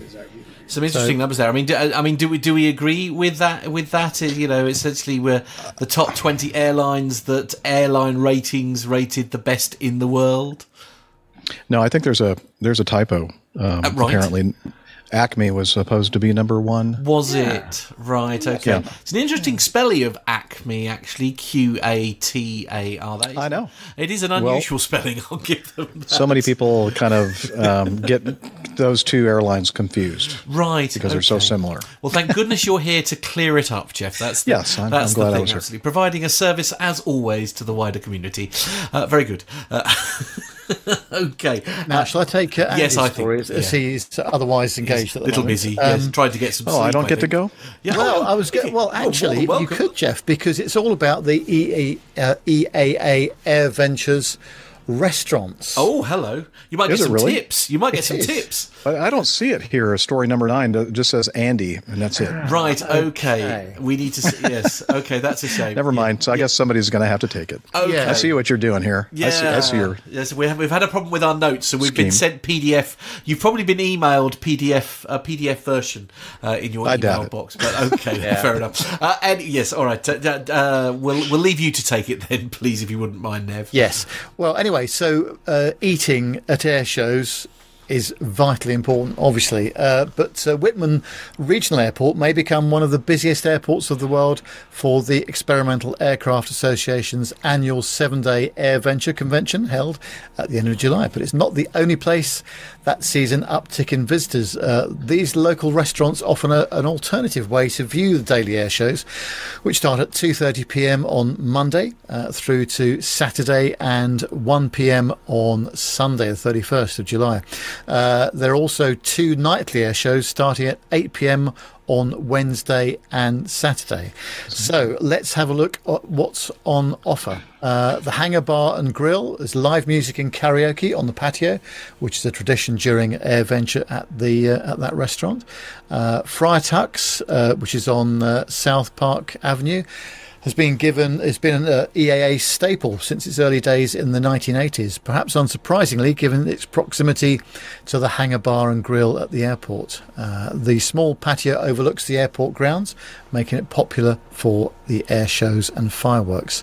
At T J's Highland Steakhouse, I'm getting hungry already. Hello, at this point. Yes. Um, if you're looking for an upscale fine dining air show experience, T J's Highland Steakhouse on Ripple Avenue is the place to go. Clear views and sounds of the air shows.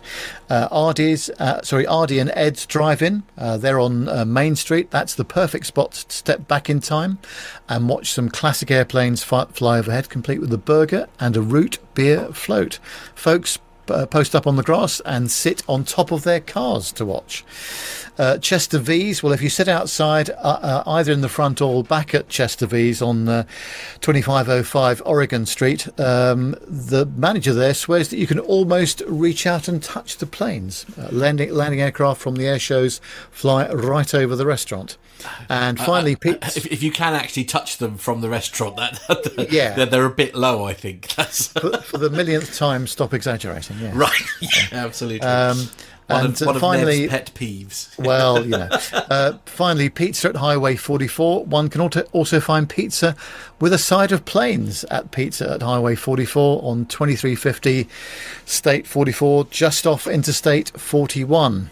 Uh, restaurant owner Stacia Hoft says that its outdoor seating area definitely has a straight shot view of the air show, night wow. show, and everything. And they're open twenty-four hours. Oh, big ass, big ass. Excuse me. Wow. Oh, oh, oh, oh I'm sorry. Oh, okay. There's a complaint. Uh, I had a little cough there. There's a, um, a complaint. There's some editorial comment coming in there. From oh, a little B S going on there. Okay. Sure. Uh, what, with all of it or anything in particular?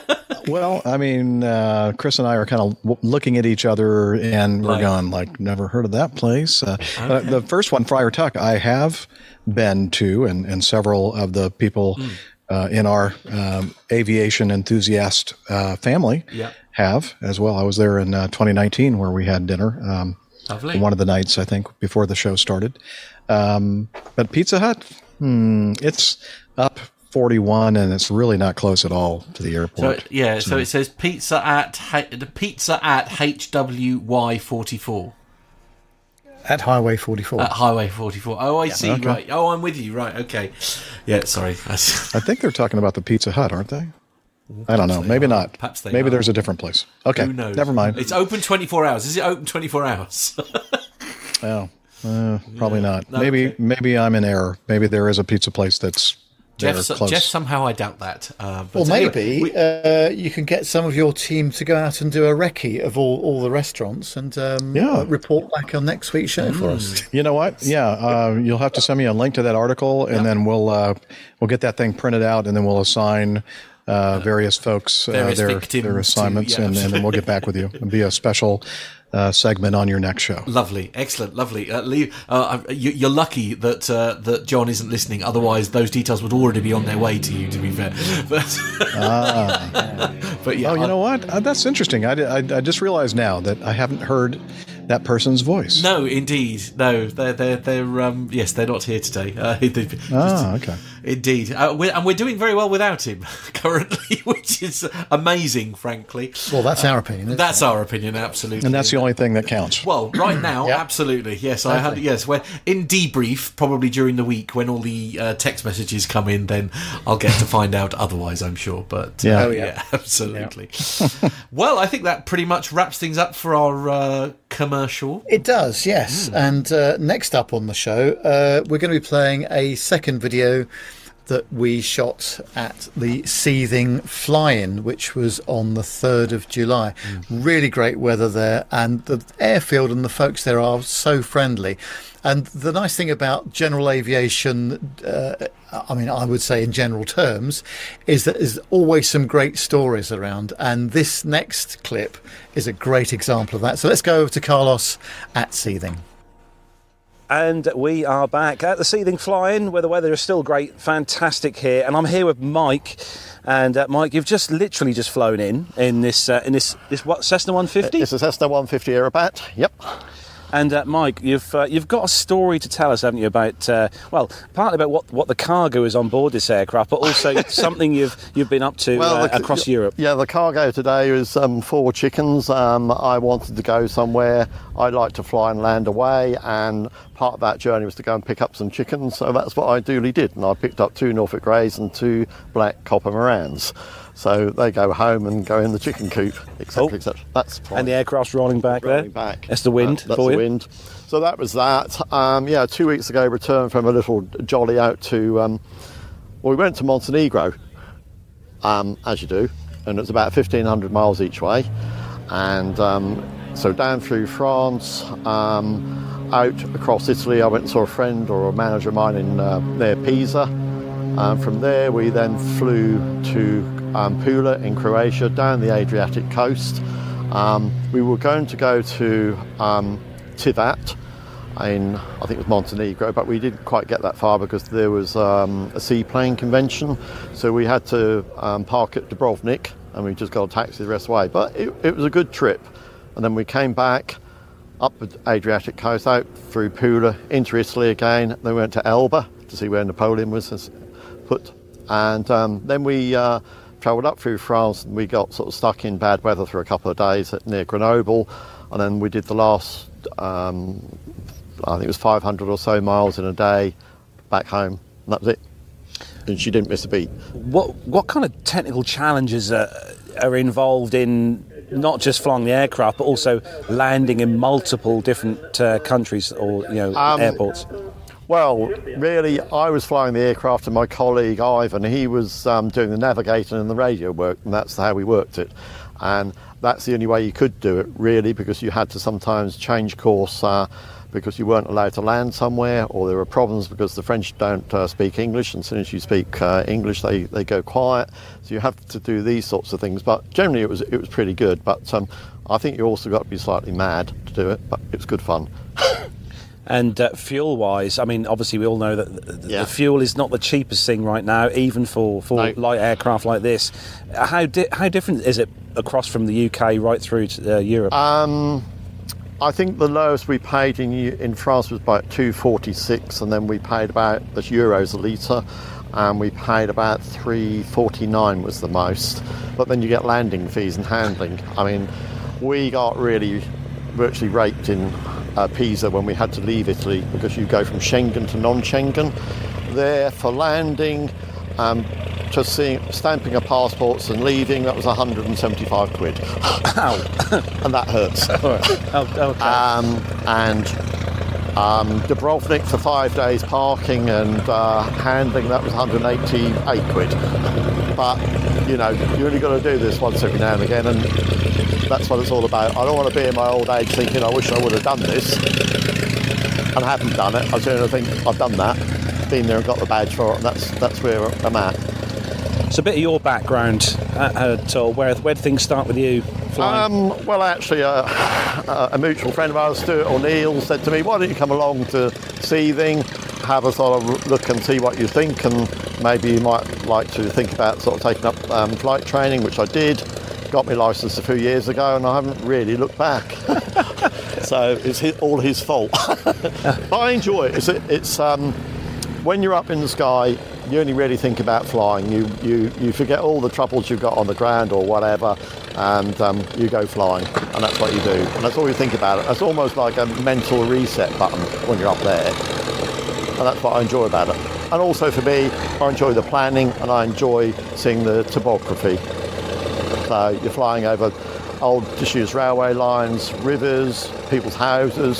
Sandringham, you see the Queen in the swimming pool, but you don't go. Things like that. So that's what I enjoy, and that's that's what it's all about. And for me, I like to fly different places, so I don't tend to go around here very much. I, I want to go somewhere, and that's me. It's like we were talking earlier, we're lucky in this area that we've got so many good J A airfields around the area, such as Beccles, and we've got obviously Seething yeah. here, Old Buckenham, all these different airfields around yeah. here. I mean, obviously you've seen lots of these airfields. How how different are the airfields, say, in France and Italy and that, compared to the G A airfields here in the U K? France is, I would say, G A friendly. They're very friendly on the ground. Okay, they don't all speak English, which they're supposed to, they're traffic control, but they're, they're a pretty good lot. Italy... Um, The airfields themselves are quite good, but there seems to be a lot of bureaucracy. And like I said, if you want to leave Italy um, to go to a non-Schengen or enter Italy via a Schengen airport, there are only about twelve that you can use, and they know how to charge you, and they certainly do. But apart from that, Italy is fine. Um, they all speak very good English, as, as good as we speak English. So, you know, you can't mock it. Um, Croatia the same, all very good. Um, great. Great people, and I think the, the sort of flying community, they tend to try and help one another, and that's what it's all about, and yeah, enjoyable. So flight planning wise, obviously when I was learning it was maps and the whiz wheel and yep. all that kind of stuff. Obviously things like four flight and Sky Demon, all all the big ones now. Mm. Do you have do you use a Sky or any sort of flight no, I, program? I personally use Sky Demon, but for for certainly U K flights, I always go back to the Wizzy Wheel and just check that I know how to use it and make sure that everything looks as it should be. And it, it's a bit of a sort of an error check. You know, is, does it look right? Do you know how to use these things? Because electronics can go wrong, and you might have to go back to the chart. So I actually plot it out manually on a chart as well. So a bit about the aircraft then, we're standing next to here, the one you've just flown in on. Um, yeah, that's a, um, a Cessna one fifty Aerobat, so that's got, um, uh, for the technical people, it's got an oh two forty, um, I think it's a Continental engine in it, and it uh, is one hundred thirty brake horsepower, whereas most Cessnas are one hundred brake horsepower. So it goes a bit faster, um, and it's a bit more robust, and you can do aerobatics in it, but I'm not rated to do so. so, so not yet. No, no, not yet at all. But uh, that's to come, maybe. Have you had a chance to, I know Dan is just over there, have you had a chance to fly in the uh, E Z with Dan? Yes, yes, that was very enjoyable, and he pulled a few stunts that made me sort of think, oh, this is a bit sort of... But no, it's, it's great flying, and, and I think the thing about flying is that people try to help one another. It's all about, you know, trying to, you know, students who are coming along, um, you try and help them, you try and give them the confidence so that they want to go places, and, and that that's what I find quite... quite good about it. You, you know, it doesn't matter what your background is, people will try and help you, and they'll give you advice, and they'll take you flying, and you'll pick up things, and they'll give you tips, and it's a very friendly, and there's quite a lot of camaraderie with people. It's it's not a competitive thing to do, it's friendly, and it's all to encourage people to um, get up in the air and fly safely, and, and uh, you know, enjoy yourself at the same time. Your advice, Mike, to anyone who's watching who might, might think about wanting to learn to fly, what would you say? I mean, young or old, because um, you can um, do it anyhow. I would say go for it. You have to remember that it's not going to be a cheap experience learning to fly. It will cost you a few thousand quid, but you know, you can waste that down the pub. It, you know, so go for it. It's far better to try, succeed, or maybe not succeed, but you'll still have the experience of flying and enjoy yourself, and then you can say I've done that and I'm enjoying myself, and I've got a new group of friends, and um, all over the world, all over Europe, and you can go to Asia and, and hire, hire an aircraft and fly it there, take your book, take your, your licence with you, you can pick up a, an aircraft from Thailand and fly one. And how important do you think clubs like Seething are to the area? Seething is um, is a unique club. Um, there's a there's a very strong sort of uh, Uh, camaraderie here. Um, we all muck in, and we all do jobs on the airfield, and we all sort of know each other quite well, and I think it's a great place, and you get a lot of friends here, and that's it's a super place to come to. Everybody's really friendly, I think. So plans for the future, have you got anything uh, um, that you're kind of looking forward to doing in the future? I mean, you've just obviously come back from Croatia and that. Is there anywhere else you'd like to, uh, well, to go and fly? Yeah, I'm I'm thinking about Poland, and I'm also thinking about obviously going to Ireland because that's not very far, but Poland would be quite a good trip. The issue is that I think as you go east, you have certainly at this latitude, longitude, you have issues with um, the weather, um, whereas when you went south and through France, it's just very hot. But then we did also have issues with poor weather. So, yeah, I, I think Poland will be a, one on the list. Not this year. Not this year, yeah. We're halfway through the year now already, aren't we? Maybe next year or year after, I'll see. But I'll probably go to Ireland. I'll, I'll go to, I want to go to Holland, to um, Texel, um, which is just due east of here. Um, that's a day trip. So probably Latuka a couple of times. What was the most challenging airport you landed in over in Europe? Brack, without a shadow of a doubt. So Brack is a runway sitting on top of a mountain at about two thousand feet. The approach is a vertical sheer face of rock. So if you land short, you go straight into it. Um, there was a cross, a good crosswind and turbulence, so if you got it wrong, you, you need to land long, but if you got it too long, you go off the other end and down the other side. So that was that was pretty challenging, actually. But we got down, and it's all in one piece, and I'm alive to tell the tale. and, and the best, the most easiest approach? Probably, actually, Dubrovnik, because I think it was about two and a half kilometres long. And slightly rewarding thing actually was that we came in in a little Cessna one fifty, and there was EasyJet and Ryanair having to wait for us. So that was that was highly amusing, really. But obviously we paid for it. But it was great, you know. It's good. Excellent. Well, Mike, last one last question before we finish. Uh, one we ask all our people we talk to on the show and interview, and it's that uh, million dollar question. Put you on the spot. Given the chance to get in, jump in any aircraft you want to know and to fly, Re- commercial, G A, military, retired, still flying, it's here now at sea, then you can go and jump in now and take out for a spin. What's it going to be? It'd be a radial, something like a yak. A yak. Another one we haven't had before on the show. That's a yeah. good choice, Mike. Yeah. yeah, I'll go for a yak. Go for a yak. But I can't afford it. I wouldn't want to afford the oil. It burns as much oil as it does have gas, just about. So. Well, Mike, it's been lovely to talk to you yeah, this afternoon. Pleasure, Thanks uh, for taking it, time out of your afternoon, because I know you literally just landed as we come over, so you probably want to go and enjoy some food, because there's some great food here and yeah, drink. Yeah, I've got to fuel the aircraft and uh, put my little chickens away and things like that, and then I'll, I'll go and have a wander around and do things. Well, Mike, have a great uh, rest of the day anyway at Seething, yeah. and, and thanks for Thanks welcome. for talking to us. Thank you. Yep. Cheers, then. Oh, you had such a good day, didn't you? Oh, wasn't that marvellous? Yeah, really enjoyed that. Really enjoyed uh, chatting with Mike. Fascinating character, and uh, you know, he, as he says, he always wants to fly somewhere. He just doesn't want to, yeah. you know, fly around in circles and then, then come back to his home airfield. But yeah. Uh, yeah, there's some quite long distances involved with some of the stuff he's doing as well. Mm-hmm. And um, yeah, um, really, really nice. As I said at the start, the nice thing about G A is that there's always some stories, especially people that go on adventures like that, Indeed. and places, and having to deal with, I suppose that's the difference between flying in the U S and flying in Europe, where, you know, everything's different in Europe and every country's different, whereas, you know, flying in the U S, it's kind of more or less the same mm. in terms of yeah. rules and regulations, I would imagine. So, uh, Dirk, yes. Dirk saying, yeah. nice interview, thanks for that, motivates me to start flying. There you go. Uh, Je- Jenny in, in Rome is saying that was a great interview. Uh, Captain Cruz, stomach always first prevalent, grilled chicken dinner for Mike. Uh, there we go. Yes. But uh, yeah, absolutely. Uh, uh, Jeff, do you do any G A flying?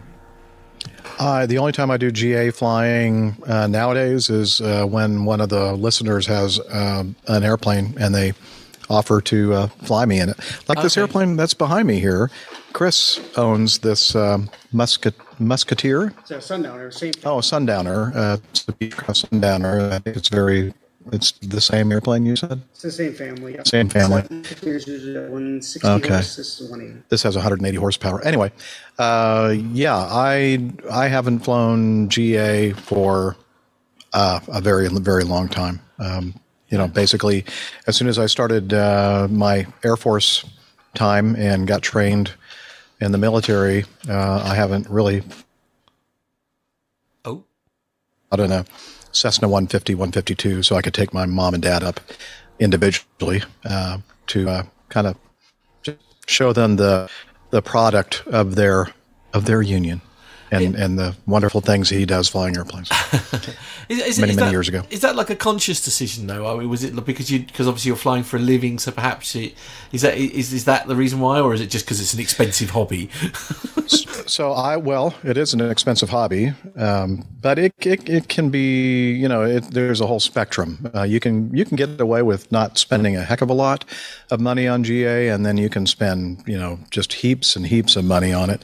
Um, for me, I, I envisioned that I was going to be an airline pilot, and then on you know in between trips, I was going to be, you know, have my own airplane and be flying general aviation. And then, of course, the reality of it is that I had uh, a family and young children, and I, uh, you know, I, I've been gone for three or four days at a time, and now it's time for me to come and, yeah. you know, help with some of the heavy lifting and the transportation and all the things that go along with.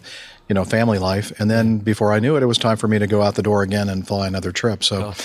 honestly, I just didn't have time. To, there yeah. was time was the major thing. Maybe so. When you retire then. What's that? Never mind. Sorry. Okay. I, I said a very rude word. Sorry. The word, oh, ret- did you? Okay. Re- retire. Sorry. Oh, retire. Yeah. Well, um, I'm, go- I'm going to retire uh, in about a year and a half. Are you? Goodness heck. Yeah. I'm glad I was sat down for that. mm-hmm. Yeah. Do you, I mean, do, might you be tempted then with, with a bit a bit of spare time? And uh, I, I might be tempted. However, um, as many people know, uh, I have a, um, a a small R V on order, and I oh. plan on uh, making that my full-time life and oh, wow. uh, just kind of exploring. Uh, there's so many just amazing national parks, state parks, and all kinds of things to see here in the U- U.S. And uh, a lot of stuff that I've been looking at, you know, from thirty thousand feet. And yeah. I want to go down and ground level and actually experience Explore. it myself. Yeah. And then I'll be mooch docking. I don't know if you know the term. Like boondocking is when you are uh, in a caravan or a you know, R V. They call them caravans over there. Yeah. Um, and, uh, you know, you, you kind of live off the grid and that kind of thing. Uh, mooch docking is very similar, except that it's mooching off uh, uh, somebody like Chris Ott's um, home and uh, in his driveway or right. in front of his house, yep. having him run out the garden hose so I can connect that to my water system and yep. then maybe run a, uh, a electrical power line to his house and, you know, use his electricity and just kind of live there until they basically call the police and, and make me leave. So that's my plan. Absolutely. Uh, Richard Adams yeah. is saying plenty of room for a paramotor in the back of the R V. So. uh, oh, well, yeah, that's true. Uh, there's a one that's really kind of interesting is the um, I, uh, I, yeah, the Icon A five. It's a amphibious uh, aircraft that has wings that kind of fold backwards, and you, it has a very low profile as far as the width of the thing. I, I'm, I'm not sure how, exactly how long it is, but you can buy a trailer uh, to, uh, to trailer this thing around, and so I oh, could wow. hitch that to the back of my R V, and then I'd have the best of both worlds. But I don't know; they're not cheap. I think. No. Oh, Kit Fox wings will fold as well. Okay, well, oh, they are, and that's a lot okay. cheaper. Yeah, isn't okay. it? Yeah. So, well, I mean, well know, maybe. Yeah. Yeah. Who knows? You'll have to stay tuned. Absolutely. Find out what happens. Yeah, absolutely. If I live that long. Yeah. Oh. oh. Excellent. I know that bomb drinking. yeah. Drinking these uh, these sugar-filled drinks that I'm drinking. I don't know. I may not make it. No, no. They they they, they don't have any calories in, Jeff. You'll be fine. Well, and I did notice uh, the other day that I have a spot on my arm that I think is uh, skin cancer. So I I might I may oh, not be well. around for a long time. You know, wow, who knows? Okay. Uh, go and get yeah. that checked out. That's, that's I'm going to as soon as I uh, am, am finished with this uh, this road trip. Oh, always wear sunscreen. Yeah, indeed. Yeah, that's that's good advice. Yeah, Nev. Uh, yes. So, um, I almost forgot my word. um, what are we doing? Wake up. Next up, it is the military segment. So let's go. Watch up, bogeys one three five fifty, Angel sixteen, heading three four zero. Okay. one hundred percent bogeys.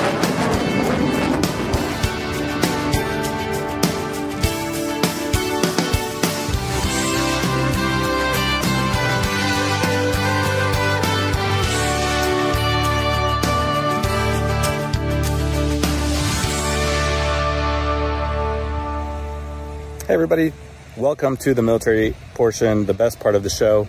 Uh, here to give you a little bit of an air show update. First of all, I can't wait to see the pictures from Jonathan Warner and all of our, the rest of our fans that are down there. There are some amazing airplanes that went out there. And I remember that was, for me, going out to Riyadh with the Osprey was one of the highlights of my uh, flying career.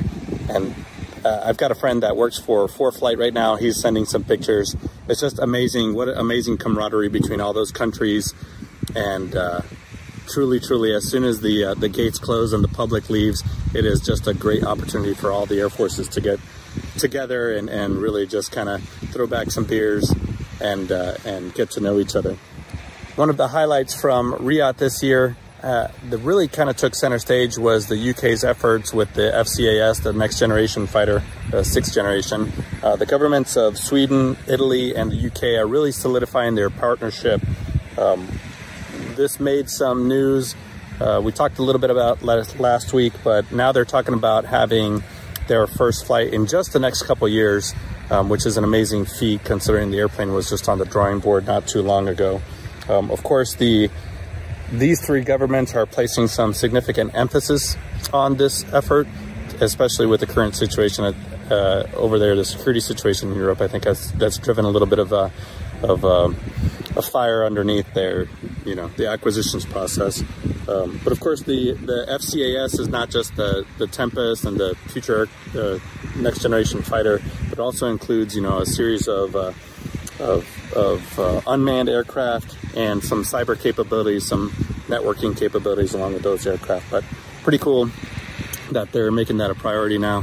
Also, uh, can't wait to see J W's pictures on this one, but the E four Doomsday plane made an appearance there. It's the first time that it's ever done an air show outside the U S. Um, of course, this is a modified uh, Boeing seven forty-seven two hundred, the emergency, the National Emergency Operations Center, or the National Airborne Operations Center. This airplane is an amazing airplane. I've never gotten to be to go inside of it, but I have some friends that have worked on it, and it's essentially, you know, nineteen sixties concept with modern technology that has the ability to run the entire government from the air. Uh, it's been used a couple times in recent history, I, recent in the last, you know, two decades or so, but there is um, the complete capability for the continuity of government aboard this aircraft. There's usually one flying uh, twenty-four seven. Um, there's always a backup somewhere. They're usually nearby Air Force One, wherever they may be. But this was uh, pretty significant that they went out to Riyadh this year. And I believe they, they went out, um, did a flyby, and then landed. Um, they were going by the call sign uh, Gordo zero one. Um, th this airplane holds up to one hundred twelve people inside and has all the communications gear that you would imagine seeing on, on any of the movies.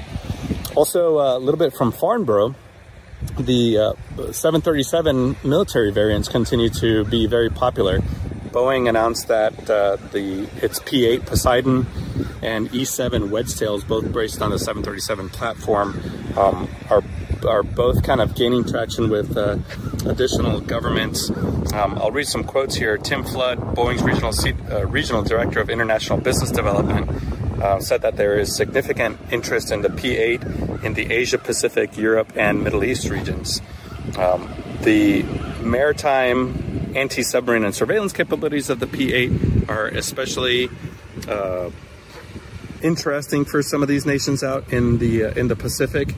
Uh, and they're in a good spot for production, considering that the U S Navy's run of these airplanes is actually coming to the end. They are, you know, the, the number that they uh, ordered is, is has already been delivered, um, but the Air Force has now just ordered uh, more E seven uh, Wedgetails to replace the AWACS fleet that is aging.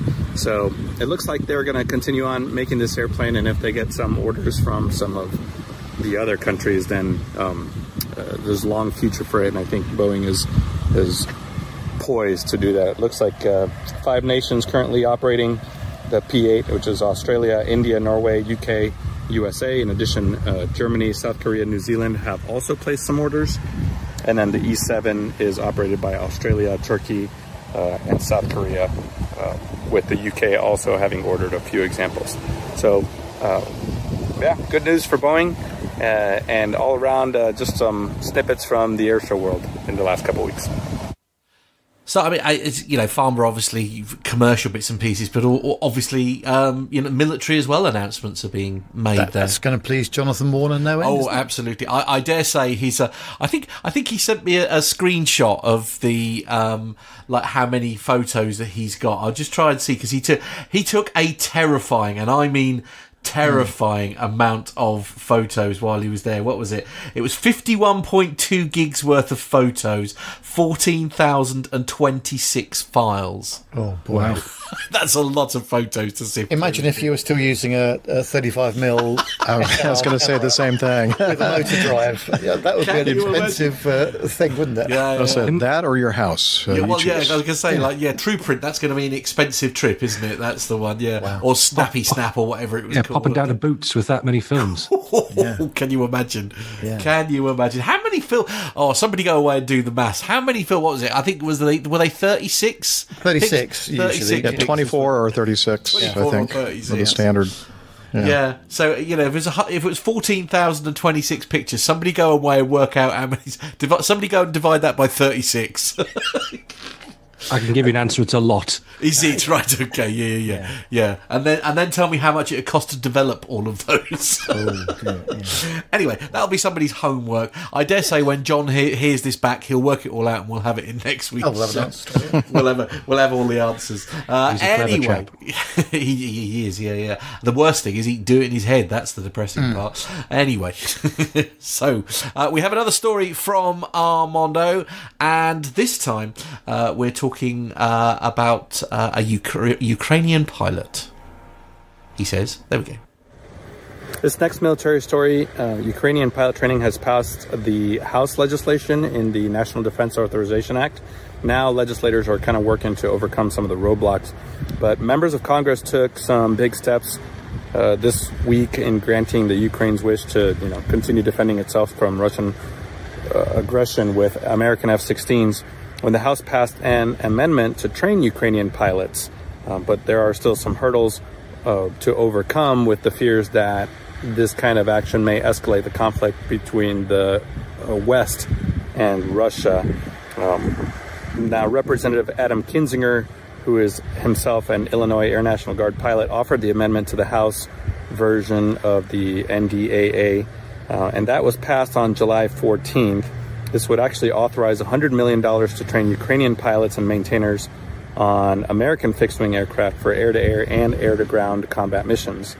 The amendment was followed in, uh, a, or the amendment followed a bill in June by um, Representatives Kinzinger and Houlihan that uh, more narrowly called for the same amount of funds to train Ukrainian pilots on such platforms as the F fifteen and the F sixteen uh, and Sidewinder missiles. Uh, Ukraine, and kind of response to this, has said that it has more than thirty pilots with the English language skills that are ready to begin training without impacting its current operations there in Ukraine. Um, the, that same spokesperson said that these pilots would be able to fly the F sixteen within just six months. Um, obviously, they're going to be, you know, previously qualified military pilots coming from different platforms. But this is a pretty big step, and I think the the White House is a little bit tepid on this one to make sure that nothing is, um, you know, potentially escalating the the West's involvement and, and, and risking some other things. But, uh, you know, anything we can do to help the, the people of Ukraine, and especially if they're ready to, to come over to the U S and, and train, then, you know, gotta get through those legal hurdles. I know for us sitting on the ground, you know, on the ground floor as laymen, we can say it's, uh, you know, why, why are we waiting? Why can't it be done right now? But certainly there are um, international treaties, there are international considerations, second and third order effects that anybody in government has to take into account before we just sign something like this. Um, now, in the meantime, obviously, there, the mass influx of weapons and, and, and training continues to flow into Ukraine, so it's not like they're um, standing Uh, still without being able to defend themselves. But this would be a huge step to be able to fly an airplane like the one behind me, uh, an F sixteen, uh, against uh, Russian fighters. Yeah, it's a um, great story by uh, Armando there. It's, um, yeah, I, I don't know. Uh, it's, um, I, I guess I, I was kind of hoping this was all over by now. I, I guess that isn't going to be the case, is it? Nope. We've got uh, many, many more months and possibly longer than that.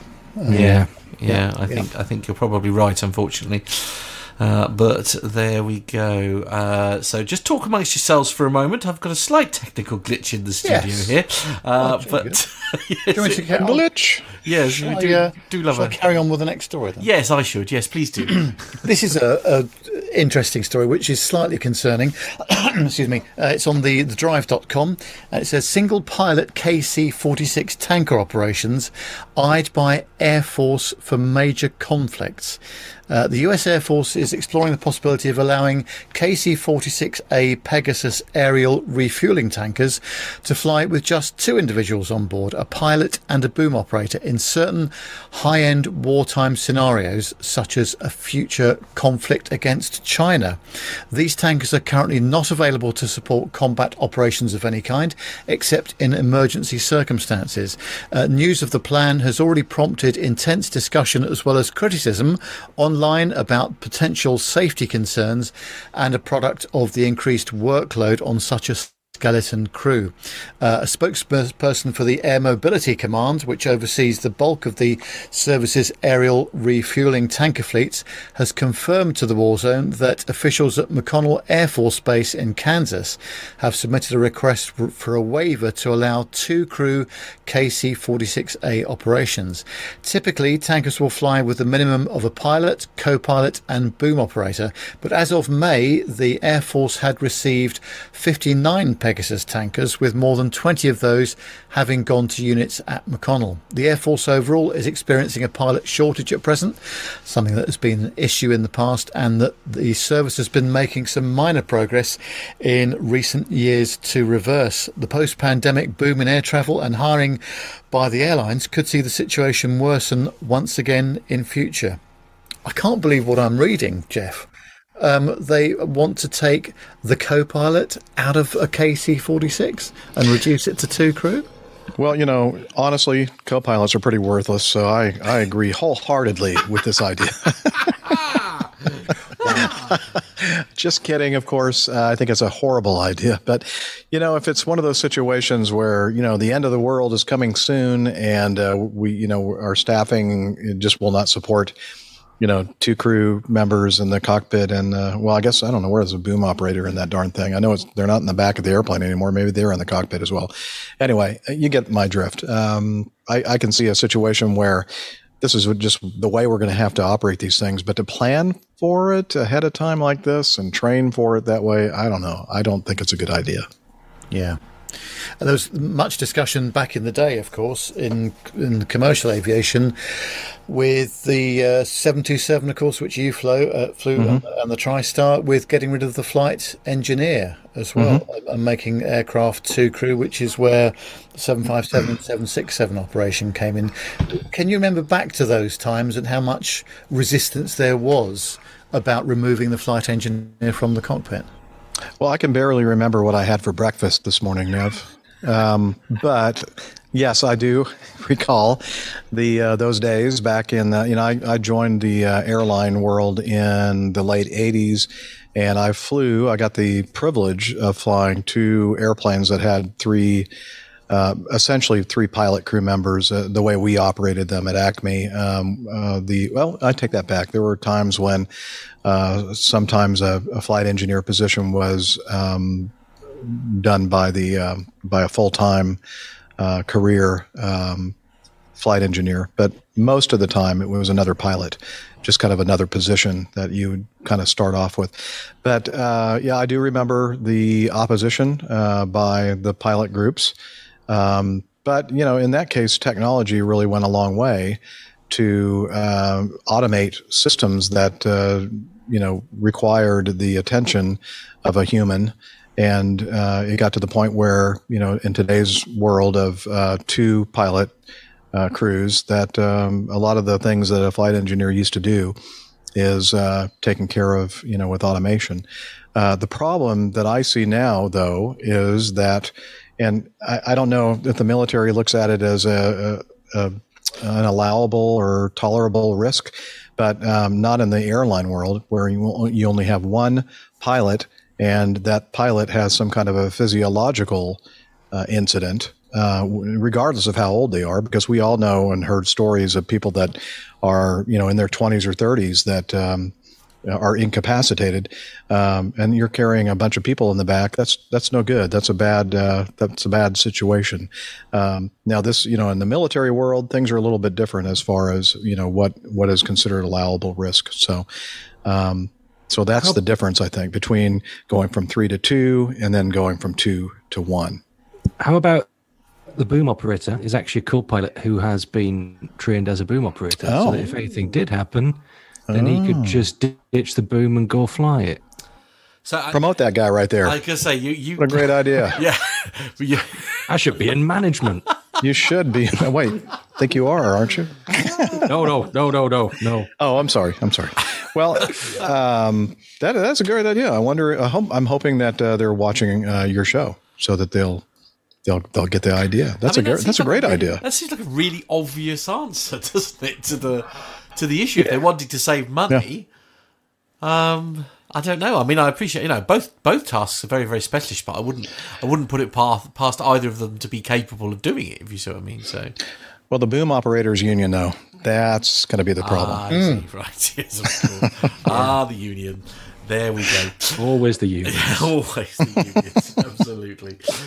Oh, well, there oh, we go. Wow. That that is our military then, Nev. I think, yes. Yeah, wrap that. Now, how are we doing with the caption competition, Matt? Yeah, all got set. Yeah, yeah. We need to rattle old. through it, but uh, yes, yeah, we indeed. are there. So uh, we've had a lot of entries this week. Um, only, well, not all of them we, we can read out, unfortunately, yes, uh, for to be, uh, reasons of, of taste and decency. Indeed, but uh, the comedy level was certainly very high this week. Indeed, absolutely. So, so I'm going to pop the picture up. Um, uh, let, let's one of our uh, Jeff. See if, if you could sort of try and describe the picture for those listening to the audio version of the of the show.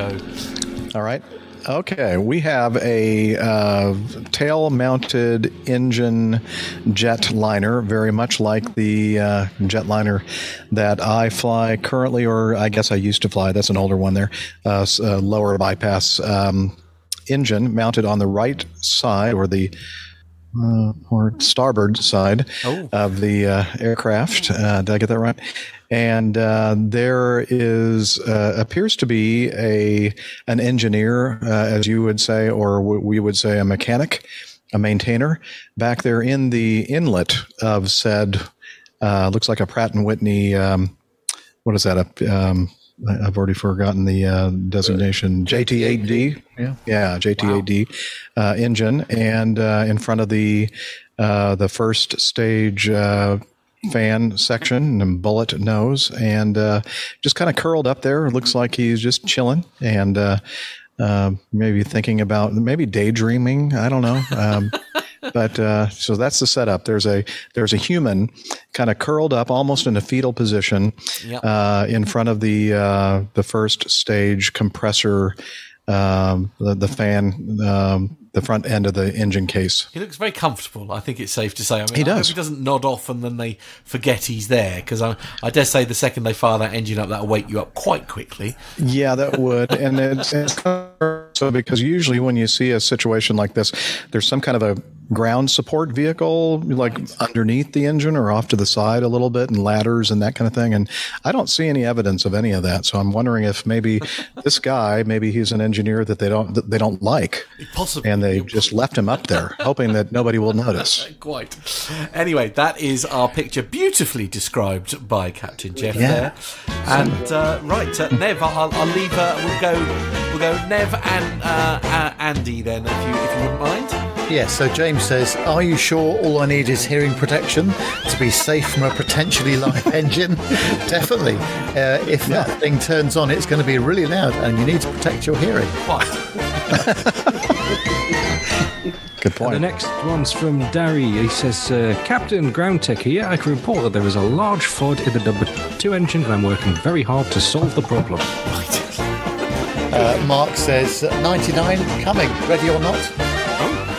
meaning he's playing hide and seek. Of course, right. Okay. Oh, oh, I see. Okay. Right. Okay. Nothing, nothing to see there. No, okay, sorry. I like the next one.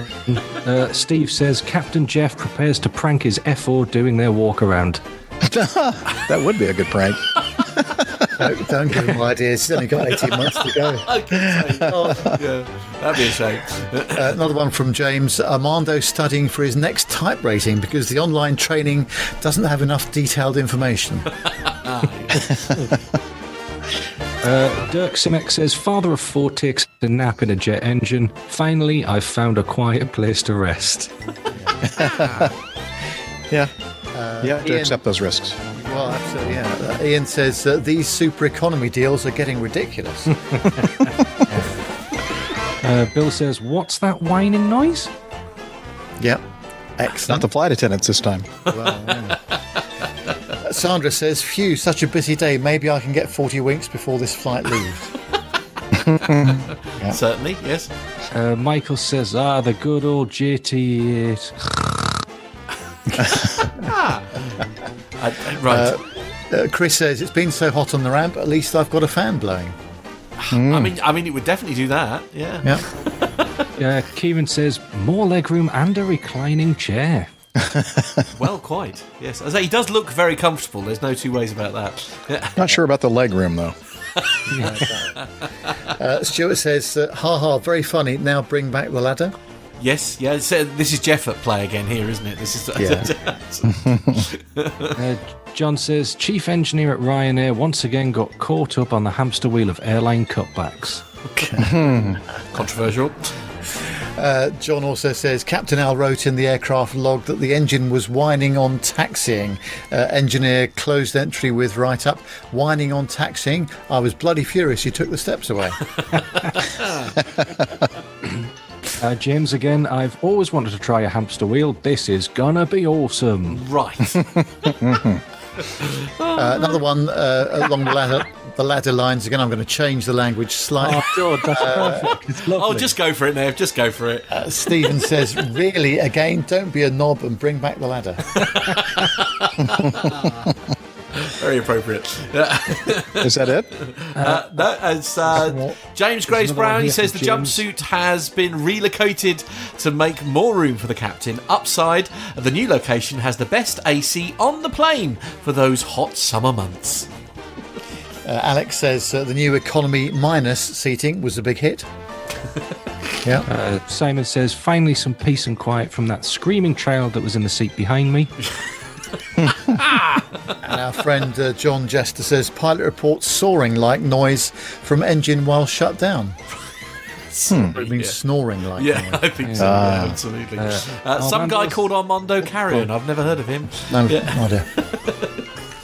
idea. Yeah, Armando says uh, Peter taking his job to the next level, in-flight boroscopes. Good point, good point. Yeah, that is the future. Yeah. And finally, from Martin, he says, uh, turn it on, I'll see if I can locate that rattle.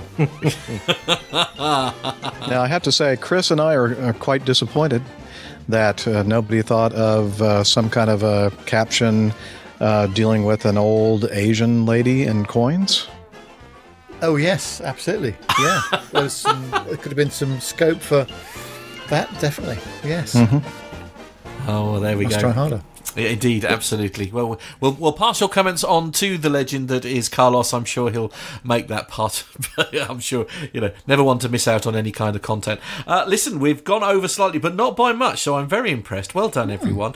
Uh, it's time to wrap up. Thank you so very much to Jeff and Andy for joining us. It's been so much fun. Thank you so much. It was yep. a blast. Pleasure as always. Absolutely brilliant. So uh, just a quick uh, rattle through the social media links on uh, Facebook, Twitter and Instagram. Just search uh, your social media for Plain Talking U K.